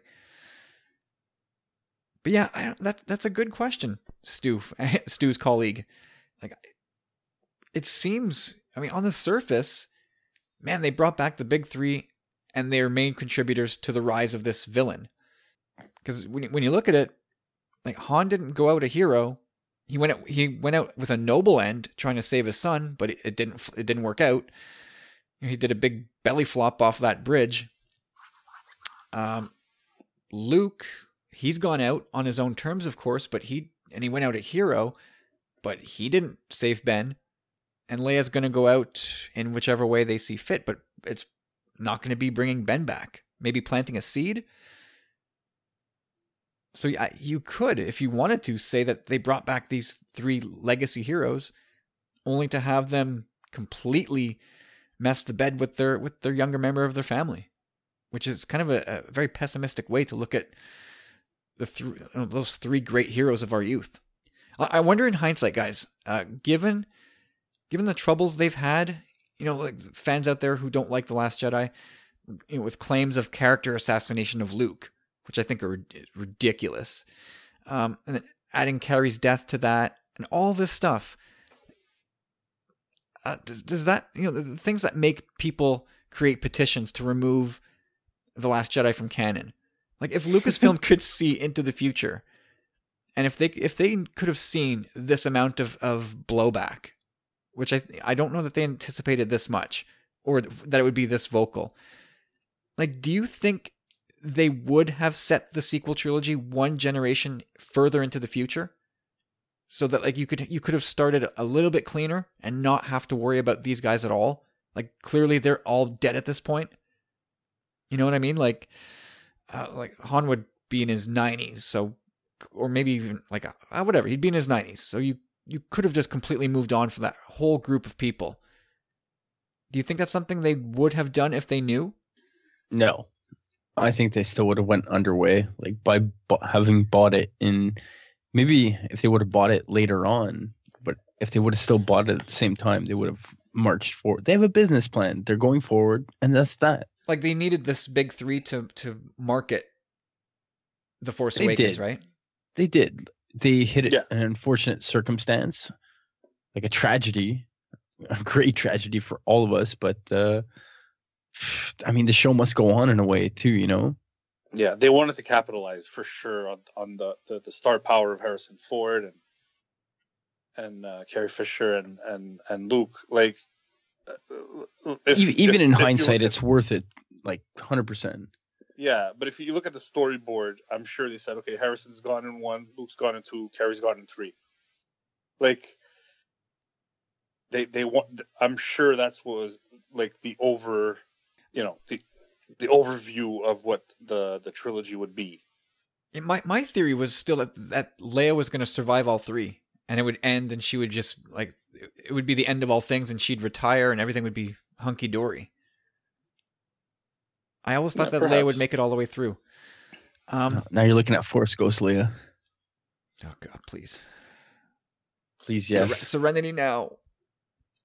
Interesting question though, Stubaka thanks for sending that, that in, and uh, thank your colleague for us. All right, now we're going to move into the last section of the show. We have the, the double barrel blast from Jeff and Jeff. So let's check in with Jeff Keltz, the Metal Mando, and the Misses. Hey guys, Jeff here from sunny Fort Myers, Florida. Last week I mentioned my wife had a couple of questions about The Last Jedi after we had to rewatch it again for the uh, 10th, 15th time, who knows. We love it. Um, but her other question was, she heard a couple, not a few people here and there mentioning, talking about there wasn't really a big reveal in this movie. You know, there may be the, um, you know, it was the second act in the trilogy. You know, there wasn't that "I am your father" type moment. But she really disagrees. She thinks there was a pretty major reveal moment in this movie, and that was when Kylo Ren took out Snoke and was proclaimed you know, the supreme leader shortly after. I mean, I have to agree with her. That's a that's a pretty that's a pretty big reveal, you know, slash shocking moment.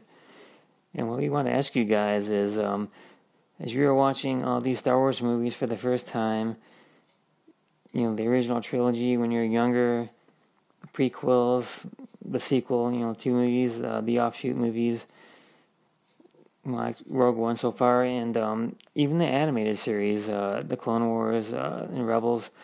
Like, what are the moments that when you were watching these were you like, "Holy crap! I did not see that coming." Just those shocking moments, and you know we're gonna have to exclude the "I am your father" moment because we can all agree that that might be one of the greatest moments in cinematic history. So we're gonna put that up there on its pedestal and proclaim that number one. I think everybody can agree. But uh, maybe you guys want to, for us, throw out a top three or so. You can mention as many as you want. we'd love to hear what you guys' thoughts are on these. Uh, I mean, a few of ours were, you know, uh, we'll go with the original trilogy, like when Han comes in there with his Millennium Falcon and takes out those two Tie fighters and uh, spins Darth Vader's TIE Advance out into space. You know, I mean, who saw that coming the first time you saw that movie? I sure did not. You know, and um, as far as the prequel trilogy, we kind of thought when uh, you know Mace was in there with uh, Palpatine and in his quarters there, and uh, he uses the Force lightning for that first time, and just kind of like pushes on him and just forces him out that window. You know, out out out into you know his death there. Just wow, that was like a man. That I didn't see that coming. That was a pretty shocking moment to us. And uh, as far as uh, you know, the sequel trilogies, when Rey catches that lightsaber coming out of the snow there, I mean, I'm pretty sure mm, most of us thought that was going to be Luke catching that saber. But when Rey caught that saber, man, you hear that Star Wars theme just kick in, just get you in the feels. That's that's one of our one of our most shocking moments ever. Um, for and I want to add in uh, for me personally, um, you know, Return of the Jedi when uh, Boushh is walking around there in disguise, and it was revealed that she was actually Leia. That kind of like was like, whoa, I didn't see that one coming. Not maybe a crazy shocking moment, but it's up there on my list. But for you guys, yeah, give me a maybe top three or more. Like, what's your most uh, shocking reveal? You know, type moments in all of Star Wars, and uh, that's coming from my wife, and she want to know your thoughts on that, guys. So can't wait to hear it. And for this week, this is uh, Mr. and Mrs. Metal Mando, and we are out here, guys. Bye. All right. Thank you, Mr. and Mrs. Metal Mando. Thanks for the question again this week. Like, I, it, it warms my heart to know that you guys are, that much into The Last Jedi. Like 10 or 15 viewings. Like, I've only seen it once since getting the, the, uh, the Blu ray. I've seen the documentaries more. Like, you guys are killing it, man. That's awesome. Um, and also, I, I agree. Killing Snoke has got to be the big shock moment in that movie. Like it's it was totally unexpected. I had I, never would I have have I suspected that, and it fits perfectly with this story. It's a great left turn. It's absolutely perfect in my mind. All right, so guys, let's let's blaze through these quickly. Uh, let's start with the prequels. Uh, Carlos, are there any shocking moments to you from the prequels? Um, or anything at Not- all that surprised you? uh, probably uh, Anakin losing his arm in the, the duel with Dooku. Uh, I That's got good shock value. I, I wasn't expecting it to happen, even though we know Vader has a, a bionic uh, hand uh, in uh, in uh, Return of the Jedi. Yeah, I thought he would have So- lost all of those at once to Obi Wan in the same battle. Yeah, it, yeah, I, I, I did, that was it was uh, for me that was probably the most shocking, and considering we knew where the the story was leading up to, it's a lot. It's more about uh, you know seeing what you imagined already. Yeah, there wasn't a lot of room, right, for for shock Yeah. moments in the prequels. Exactly. So, uh, like maybe Qui Gon dying, and uh, but that obviously put uh, Obi Wan to the front to the fore. Uh, that- That's that- it. That, that that's the point of of of Qui Gon dying. And that was spoiled And- before the movie even came Yeah. out. Big Yeah, time. with the soundtrack. Yeah. Yeah. but uh, yeah, so that's it for me. That's uh, that was the big shocker in uh, in the prequel. What about you, Corey? Yeah, prequel wise, I don't really have anything more shocking than that, to be honest. Uh, I think in, Nice. in Sith, seeing um, Anakin light up his lightsaber in the face of a bunch of kids, Ooh, yeah, that was that was pretty good. I was like, "Ooh, wow, all Master right." Skywalker. Like we're going there, are we? Holy smokes! Okay then. Um, aside from that, the only thing that I can really recall is the you know the reveal from Dooku that he was Qui Gon's former master. Like, oh, look at that! Like again, like George Lucas connecting dots and building lineages with these people. Um, but that's I mean that's not uh, to this point. That still hasn't really been a huge deal. Ooh, I got a big one for you. Big shocker. big uh it sent uh, reverbs throughout fandom. I'm gonna say it. Midi-chlorians. Yeah. Well, when I heard it for the first time, honestly, in, in theater, I remember I had a friend that knew I was super into Star Wars, and they saw the Phantom Menace with me. uh, One of the many times I saw it in theater. And then after, like, I was just a teenager. I was like 18 years old, and we were at like it was probably like midnight. We were just like swinging on swings in a park, and he was just asking me all these questions about midi-chlorians. I was like, like, leave me alone. Like, I don't know. uh, all right, let's uh, let's move into the originals. I think for me this is harder to do. Like I can't remember watching the originals from the first time really, except from A New Hope. Like these movies have just always been there for me. I don't remember my reaction to I Am Your Father, and I, I don't remember my reaction to There Is Another Skywalker. You know, I was six or seven or eight years old the first time I saw these movies. I'm sure a lot of stuff just either went over my head the first time and then gradually sunk in over time to the point where it was always just part of the story. So I don't really have any shocking moments from the OT. I was just too little when I first saw it. What about you guys? well, yeah, That's I kind mean, yeah, go for it, Carlos. Oh, I was just gonna say it's. I was gonna say, uh, yeah, same thing for me. Like the when I was a kid, the most shocking thing was was seeing the back of Vader's head and his helmet come down. Mm. Like that was like, Thunk. well, no, the sound is funny, but like the just to see the back of his head is like, oh my god, this scary guy. Like he that's is a guy. Yeah, it, it was it was it was special. It was it was more it was shocking more in a visceral sense in uh, as opposed to the the the reveal of of uh, the characters uh, past. So yeah, I, I I don't there's nothing more shocking uh, than that, I would say. I mean, the, the I mean whole, even the whole, Vader the whole Vader trilogy is turn- built around I Am Your Father, right? Yeah, pretty much. Like Vader turning on on Palpatine. Like if you just watch that movie for the first time, uh, have you know not knowing what's going to happen, I'm sure that's just as big a shock uh, to people who saw it in theaters in '83. Yeah, I said, yeah, that would, yeah, that really would be. I, I would, I would love to see that moment again. Although, I, in a, in a way, we kind of had it. We just got it in in December of 2017 when when Kylo turned on his master. Yeah, Um, yeah, I, I again, the OT just it, it's always been there. It's just such a part of my consciousness that nothing really. Sh- I can't remember being shocked by any of it. Corey, I think I can remember you? one thing. One one thing I can think I can remember, like yes, uh the Yoda thing, there is another. I can't say that really shocked me, but I think having because I do remember watching Jedi for the first time because it was a little later in life and anyhow. Um Leia being Boosh or Bosch, Yeah, I think that was a good little shocker there. You're like, oh Leia in the house. yeah. I, don't remember my reaction to that either. I At can't all. remember my reaction either, to be honest. Like I think I'm just grabbing at straws here, but I, I- think I, I I can guarantee you when I saw it the first time, I was shocked. Now, I remember as a kid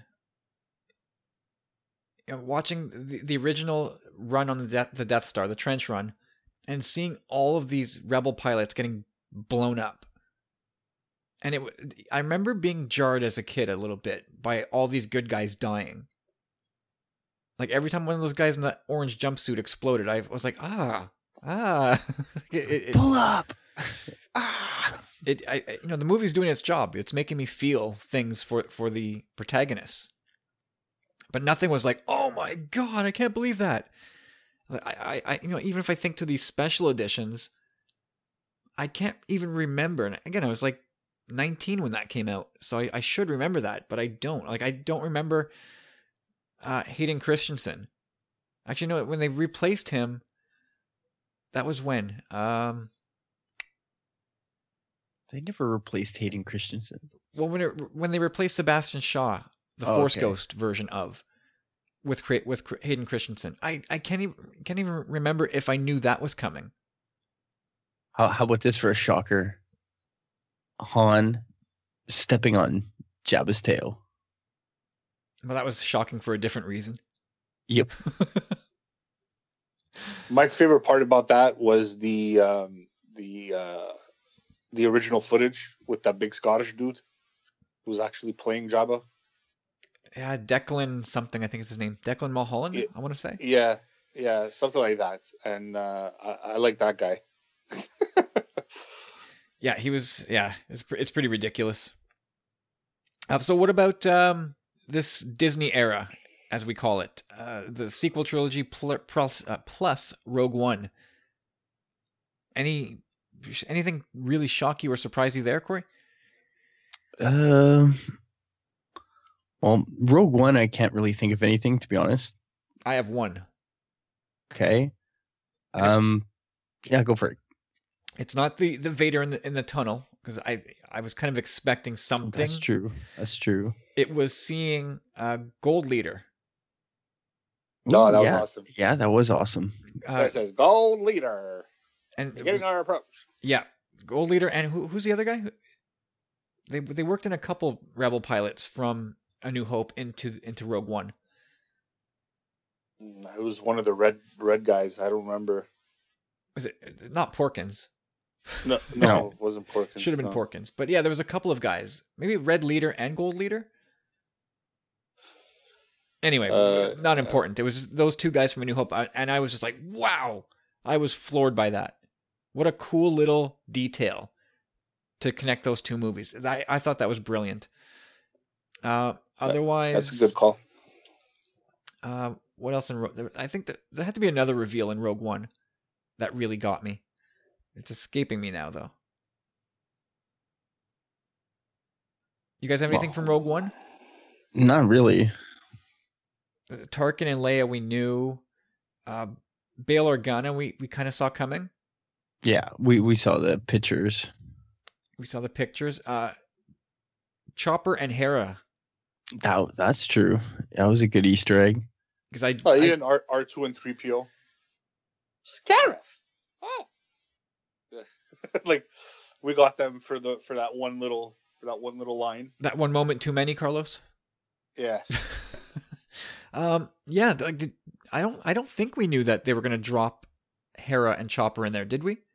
No, not at all. I remember Dave Donovan uh, sent me a message the night of we had had our dinner. I was in the parking lot of the theater, the premiere night, like the you know the real night, the night before, the late showing, and David sent me a message saying, "At this moment, look in the top left hand of your screen, you'll see your boy." And I was like, "Oh my god!" I didn't tell any of you guys till after the movie, but Yeah, that that was really surprising, really cool, really welcome. The ghost, for that matter, as well. Uh, I in was- the I battle. was- yeah, yeah, that was that was super cool. Um, what about uh, the Force Awakens or the Last Jedi? Anything else really jump out? Well, the Force Awakens. I mean, right off the bat, on in the crawl, we we see Luke Skywalker has vanished. That was kind of like what? Sure. And Kylo being the son of Han and Leia. I mean, I knew as a big fan, I knew that that was pretty much the way it's gonna ha- it was gonna go down. But it, even j- just hearing Snoke say it was like took my breath away. And uh Han dying as well. I mean, for shock value at least, I, I had a good feeling it was gonna happen, but the moment of when they're both holding that saber together at the same time, it's like so like I was like almost like, oh my god, he's gonna give it to him. Han's gonna do this, and then I was like, oh no, he's not. Yeah, no, I was totally spoiled. I, I, I, I, I was sure anyway. If, if if you're brave enough to listen to our first crappy podcast, it was I was like, yeah, no, dude, it's over. Han Solo's dead. he's for sure he's gonna die. Um. So when he actually did die, like they they dragged that moment on. JJ really milked that moment, and I was like, please, please, like let everybody be wrong. Let just oh man, he killed him. Uh, the the the reveal of the Falcon got me. Like they really got That's me with true. that. Especially since like the, the, that was a TV clip on Kimmel in the days before uh, TFA came out, and it had you know you saw uh, Finn and Rey running towards the quad jumper, and then they you know, they go as far as to say, um, "What about that one? Oh, the garbage will the garbage will do," and then the clip would cut, and I I just took it at face value. I was like, "Oh, cool. Well, I wonder what's next." I was like, when they I, when sitting there in December 2015, the camera pans over to the Falcon. I was like, "Oh my god!" Like I can't. I totally didn't see that coming, and I should have. In hindsight, that is, it's a ridiculous thing to say you didn't see that coming, uh, but it, it took my breath away. As did uh, Rey getting the saber on on Starkiller Base, pulling it from the snow past Kylo's head, who I still maintain he'd make a terrible shortstop, just ducking out of the way like that. Get in front of it, Kylo. He just didn't want it bad enough, I guess. Anyway, those two moments took my breath away totally. And then um, I, I won't I won't talk about them in any detail just yet. We'll do that later this week, Corey. A couple of reveals from the Rebels season uh, series finale, and then uh, a couple of episodes before that. We talked about Yeah, it before some- with uh, you know the, the the air quotes time travel bit. That that I, all I just want to get one mind. off my chest too from uh, the the sequel trilogy. Um, Kylo and Snoke, like uh, Jeff had said, Rain Kylo fighting. Again, kind of saw it. We didn't necessarily know it was coming, but seeing it happen was just it had good shock value to me. Um, but I think the another huge one, the biggest one, really. Not only oh, well, there's Yoda too. That was pretty good. Kind of had a feeling that was coming, but uh, I think it's the Luke about to strike down Kylo. Like none of us saw that coming. So much so, like it's such an intense scene. Like Rey and Kylo are talking, and he's like, he never told you what happened. And you're like, oh, like as a fan, you're kind of just like, oh, whoa, whoa, like what did happen, Kylo? Like, go on. And to see it happen, not once, not twice, but thrice. Yeah, like the- you see the- that the story being told like you see it being told from so many different perspectives. It's like it's so cool. And it's a shock to really know that Luke went that far. Yeah, but again, like I think people forget that it was a fleeting moment. Like I don't think he was ever really going to do it because he's you know he thinks about he's he's looking into Kylo and he goes, "Man, a this kid's going to bring a lot of suffering." Let I, let me turn on my light. Oh, you know what? I'm not going to do it. Oh crap, he caught me. No, either way, it's still a shock. It was a shock to him himself. He's ashamed of himself after, and even as a fan, I was shocked. Just I, I think that was a really, really, really big one within the film. It- and and they they kind of play back to it like when he tries to burn down the tree. I'm going. I'm gonna burn this tree down, and then you're burning down the tree. Like the text, Yoda. The text. yeah. So the, you know that's just Luke's character. That's just that's who he is. So he thought about it for a second. I should probably do it, uh, but I can't. Luke had You know- always been filled with that self doubt, right? Mhm. That's and that's you know not to tangent off too far off base here. We, we're go, we're going on a while here, but um, like one of the reasons why people don't like Rey is because they feel she's overpowered and hasn't earned it. But her power comes from her belief, her faith. She believes in herself, despite all of her struggles. She believes she can do it. I can do this. she this. had to. I she can do had this. to. I can been do this. living on her own, right? She's been living on her own. Uh, she's been uh, foraging uh, for for portions. she's self sufficient, right? Like she's yeah, exactly. she and believes. she's got a good, good self-reliant. like, but she's got a good morality as well. Like she believes in what she's doing is right. yeah that's that's Wanting part to of it too people. like she's she believes and that's why she can do it luke is always always with with, you what cannot be done that's why he struggles so hard you know that i I think people uh, erroneously call uh, label rey a mary sue because of that it's just it's it's the way she's written as a character she she believes it's not that doesn't make her a Mary Sue because she has belief and faith. Anyway, that's that's, J- that's just before we we pass on one more thing, like uh, Kyle touched upon animation a bit earlier. I'm not going to get too deep into it there, but uh, the gravitas to surpass film, honestly, like the stuff that happened in season four and even in past seasons too, huge shockers, man. Twilight, I don't necessarily want to say shockers, but just big res- revelations and uh, Kanan, Kanan being blinded, like that was heavy, man. Seeing that the first time. Sure. All right, all right. Let's let's put a, a pin in that one for now. Jeffrey, Mister and Mrs. Metal Mando, thank you guys. That was that was great. It, it's it's always worth exclu- you know exploring those shocking moments because I you know sometimes you maybe underestimate how many there are in Star Wars. I kind of always feel it boil down to a couple. There's there's been a bunch. All right, and he's back, everybody. Mr. Canto Cast, Jeffrey Fishback is back in the house. Jeffrey, it's it's a pleasure to have you back on the show. Let's listen to what he has to say. Hey guys, it's Jeff from the Canto Cast. I know I've been MIA there for a couple of weeks, but the flu kind of hit me pretty hard, and I was down and out for the count for a couple weeks. But I'm back, feeling good, and ready to get back into everyone's favorite segment, the Star Wars Seinfeld mashup question of the week. This week, I would like to know who are some of your favorite Star Wars obscure characters, and who are some of your favorite Seinfeld obscure characters, and why? To me, obscure can mean a small role, background. It they, they could be have a speaking role, but not necessarily have to have a speaking role. You know, just a character that was very minor in, you know, Star Wars or Seinfeld. So, can't wait to hear your answers as always. I'm glad to be back. Feels good to be back.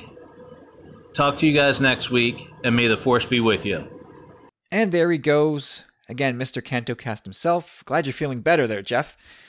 All right, guys, let's do this. Um, who is your favorite obscure Star Wars character, Corey, and why? I hope you don't have a Wow. list of like 25 people here. No, and not you, too many. You, you, saw, you know the rule, right? It's like a small rule, a couple of lines, not somebody who was in all three movies. yeah, it's it's a hard question. Like I want to say something something like Hondo, but he's too big. I would think at Way this point. too big. Even Plo Koon, like Plo, Plo Koon in the movies, anyhow, totally got the short end of the stick. Big character in the Clone Wars, but uh, not really in the movies that much, which kind of disappointed me a bit. Um, let's go Max Rebo. just because I've just always have a, had a thing for that blue elephant playing the keyboard. Nien Nunb, because I don't know, I love that guy. That laugh, Nah, another he, laugher. he doesn't count. He's not. He's not Why obscure. Eh, he's- yeah, I guess he's not too too obscure, especially now that he's still on board. He's been. In, he's been in Uh, three movies now. Yeah, yeah, he's a survivor. He's not obscure. What about Salacious Crumb? What is Star Wars without that laugh? Come on, Yeah, I guess. A I- better movie. come on. I love. I it love is this character. ridiculous that that creature has a full name. It's absurd. What about Embo? Give me a little pass on Embo, even though he's in a few episodes. He's he, he's more a head nodder. Doesn't have any lines. Man, does ego too obscure? Like, and you have to be you have to be a devotee of the Clone Wars to even know who Embo is. Embo's the bomb, yo. But actually, he's also in the Aftermath trilogy. So, does he pass beyond fringe obscure character? Hmm. No, I'm not. I can't. I can't let you have Embo. You, you gotta. The person at least has to be in the big screen. Mm. Like Corey, I was sure you would say, you would say Lobot. I mean, you have this this this, this Yeah, I like Lobot. That's a good call. this overwhelming urge to to talk about him like as if he's actually important. It's, I don't, Read the Lando comic, man. Jesus. Jesus. Hey, just because he has a touching story there doesn't make him any more important. He still saves the day in Empire. Okay. What? what? um, I, I think he might qualify as obscure. He's in one movie, very briefly, no lines, presses a few buttons. I'll allow it. But you're you're you're doing what you do now, Corey. You're you're listing off everybody. I- I'm good. I'm done. I could say Kabe. I love that little bugger. Uh, okay, Carlos. Uh, for me, it's uh, it's got to be Bossk. It doesn't say anything. You see him uh, for like probably three seconds, But- Wearing his Doctor Who spacesuit. but but that that whole that pilot's outfit, like you just know that like he's a sick pilot, and uh, a real like dirty bounty hunter. Absolutely. So for me, he's yeah. As far as obscure, like yeah, that's uh, Did you ever? hear- Did I ever? Did I ever tell you this one? Like a bit of trivia. That that flight suit that he's wearing is straight out of like a Doctor Who wardrobe. Like they literally picked it from a Doctor Who- Who like set. Like I don't know how they got their hands on the costume, but it's just recycled uh, Hollywood stuff. Yeah, makes sense. I I wanted to go with the Emperor's Royal Guards. Like they just looked so cool and so dangerous, but you never really get to see them do anything. So again, they're like that that Jaws thing, the, just the unseen danger. Ooh, in that regard, Zuvio. Poor Zuvio. Um, but I, I, I got to go with Willrow Hood, the ice cream man. I mean, I knew someone was gonna say that. Oh, come on. Like it, it just it's to me he not because of what he does in Empire because it's literally nothing. He's just running with his ice cream maker. It's he he embodies the best part of fandom that people can get behind anything. You know when they when, when they go to fans showing up at, at conventions and they have the the Willrow Hood run and it's all kinds of people dressed up as this total background character running around the convention with ice cream makers. It's ridiculous and it is so funny. It's the best part. It's it's what makes fandom really great. That you can just rally around the stupidest little thing and make a hilarious bit about it. It's so cool. And the guy gets an action figure for that type of role. Unbelievable. All right. Um and then I think Jeffrey asked our our most obs- our favorite obscure Seinfeld character. Carlos, who you got? Uh, I got uh, the dentist. Mr. Tim Whatley. Whatley? Yeah, See, I wouldn't call him obs- obscure. he's in like two episodes, man. Like, or I one. think he's in- no, He's One in more episode. than two. He's in. he- He's recurring, but he's got more than a couple lines. But I, I, I- Well, I know big, what you're big going. fans of of Seinfeld would see him as more than obscure. Like the general Seinfeld fan would be like, "That was Bryan Cranston? Oh my god!" So again, it's it's a, a certain point of view type thing. He is and he isn't obscure, but it's a good answer.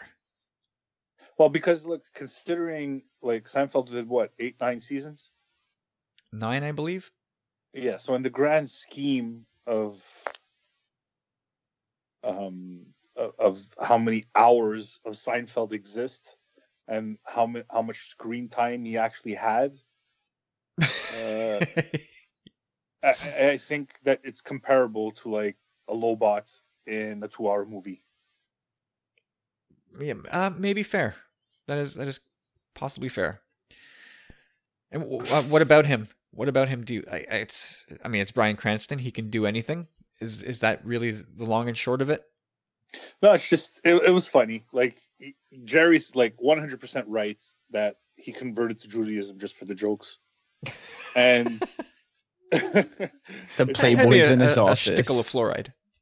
Yeah, give it a, a little stickle of fluoride. Um, and the uh, you know that's why our people have been suffering for three thousand years. And then Jerry's like five thousand years. Like uh, it's yeah, I don't know. It, it, it, he's just like the weirdest. Like there's like this this douche element. Um, Oh, absolutely. Yeah it's it's funny it's good. I, I, that, that's why i like that's why he's my favorite of the like obscure. Like i could have said who who doesn't want to wear the ribbon? Like i could have said that guy. Those guys were, were on my short list. you know but uh, yeah i gotta go with bryan cranston. I mean it's walter white for god's sakes. I've still never seen an episode of that show. Oh geez, geez. bill burr's in there by the way I know. Yeah, he, I know he uh, he cameoed a couple times. You, you know that takes place in the the Walking Dead, uh, yeah, the Walking Dead universe. There is a theory that, um, what's it? Walter White caused the zombie apocalypse, Yeah, and people have Nice. point people have pointed to evidence to say, "Here's the proof." Yeah. There's cars, and I think was it a car and a shoe or something. But either way, well thanks for that uh, future rabbit hole i'm gonna go down yeah, it's fun. You're I read it; it was pretty cool. yeah but it's also uh, 12.30 in the morning All right, uh, Corey, your favorite Seinfeld character, obscure Seinfeld character. yeah, there's kind of a few out there. I like almost to say the, the maestro Bob Cobb, Bob Cobb, The Maestro's good. Uncle Leo. He's not too obscure though anymore. No, Mickey Abbott. He did a few episodes, but I'm gonna give you a little obscure one here. Go with Lieutenant Joe Bookman. Oh, that's ah, But- that's a good one. That's awesome. That's so good. That's a Tropic good- of Cancer. It was Mel Book Mel Bookman, wasn't it? no, Joe Bookman. Joe Bookman. Yeah. Just call him Bookman. lo- yeah, Oh. Bookman. Oh. Lieutenant Book. Uh, so good. Let me tell you Hey. something. See, And I, I like him for the fact that just because he reminds me of something from either past generations of sitcoms, something from my youth of watching reruns and syndication from shows in the 70s or something like just a, a- Dragnet, man. It was like Dragnet yeah, exactly, or yeah. one of those things. Yeah. I think he was on Dragnet exactly. And and one other quick one is uh, I'm gonna go Shlomo and Slippery You son, you had to do it. Yeah, just because they belong in Star Wars. Well, that's the end of the show then, guys. Corey took mine because he can't keep his mouth shut. He just keeps going. He's given his answer and he just keeps going and stealing everybody else's thunder. Unbelievable. But yeah, Slippery Pete was, was my Morning guy. Thunder. He was my guy. Slippery Pete. What about Shlomo? They're they're a duo, man. Like like Saw and like Two Tubes. Yeah, it's all come on. It's all about Slippery Pete. I, the, the holes. Where do the holes go? the electrician who doesn't know what the outlet is called just the holes. he is he is absolutely the best. That's uh, Peter Stormare, right? Yeah, he moved on to future fame. I sure did. But yeah, Slippery Pete no, needs no justification or introduction. He's he's just amazing. That episode is absolute classic with the Frogger And game. they- Holy, and they belong in a cantina. Those two guys would fit right in in Mos Eisley. Absolutely. All right, Jeffrey. There you go. you sir. need ride. there you go. Let us know yours and anybody else who would care to venture into the world of Star Wars and Seinfeld obscurity. Let us have it. All right, guys, that is it for episode 122. Good one, guys. I had a lot of fun. Uh, Carlos, where can people find you on Twitter? Find me at C Candido Music. Perfect. And Corey, where can good people find you on Twitter? Well, Kyle, let me tell you, the good people can find me at Chop Rules with a Z, baby. Excellent. And I am at Tumbling Saber across the board Twitter, Facebook, Instagram. Uh, come check us out, especially our closed Tumbling Saber Facebook group. Uh, you can always come knock on the door and we will let you in. And you can come hang out and talk Star Wars uh, behind our closed little sanctuary. You are totally welcome to come do that. So uh, come check it out. And also, if you enjoyed this podcast, if this is your first time listening to us, you enjoyed what we're doing, uh, then might might I tempt you with our Patreon campaign to become a powerful friend. So for just a couple bucks a month, you can become a powerful friend and get access to our back catalog of exclusive podcasts. And you'll also get uh, access to all of future exclusive podcasts, including Sith Disturbers, which we talked about today. And uh, you're also on into the draw for our monthly prizes and whatever contests we do and more. So go check that out at patreon.com slash tumbling saber. And uh, hopefully, hopefully we'll see you there in the Powerful Friends program. Help us, uh, help us reach our goals. You know, we, we put a lot of work into this podcast, and it would be nice if uh, we can add a few more Powerful Friends to the lot. So go check it out. And lastly, but certainly not leastly, you got to go check out StarWarsCommonwealth.com and go see all our friends at the network and see the great work that they're doing. So you can check out the new website that we have up and you can see all the shows. They're all right there. You can go pick through and see what they're all about. And uh, I'm, I'm sure you will like them all. There's something for everybody at StarWarsCommonwealth.com. Or you can also find us as a podcast provider on Apple Podcasts. So go do that. Treat yourself this week to some really awesome Star Wars programming. And so that's it. That brings us to the end of episode 122. I want to say thank you for listening, and we'll catch you guys next time. Sitting here for hours, looking at that Pages getting wider like a mirror to myself. Struggle for the answers, questions frighten me. Circles getting wider, it's harder just to see.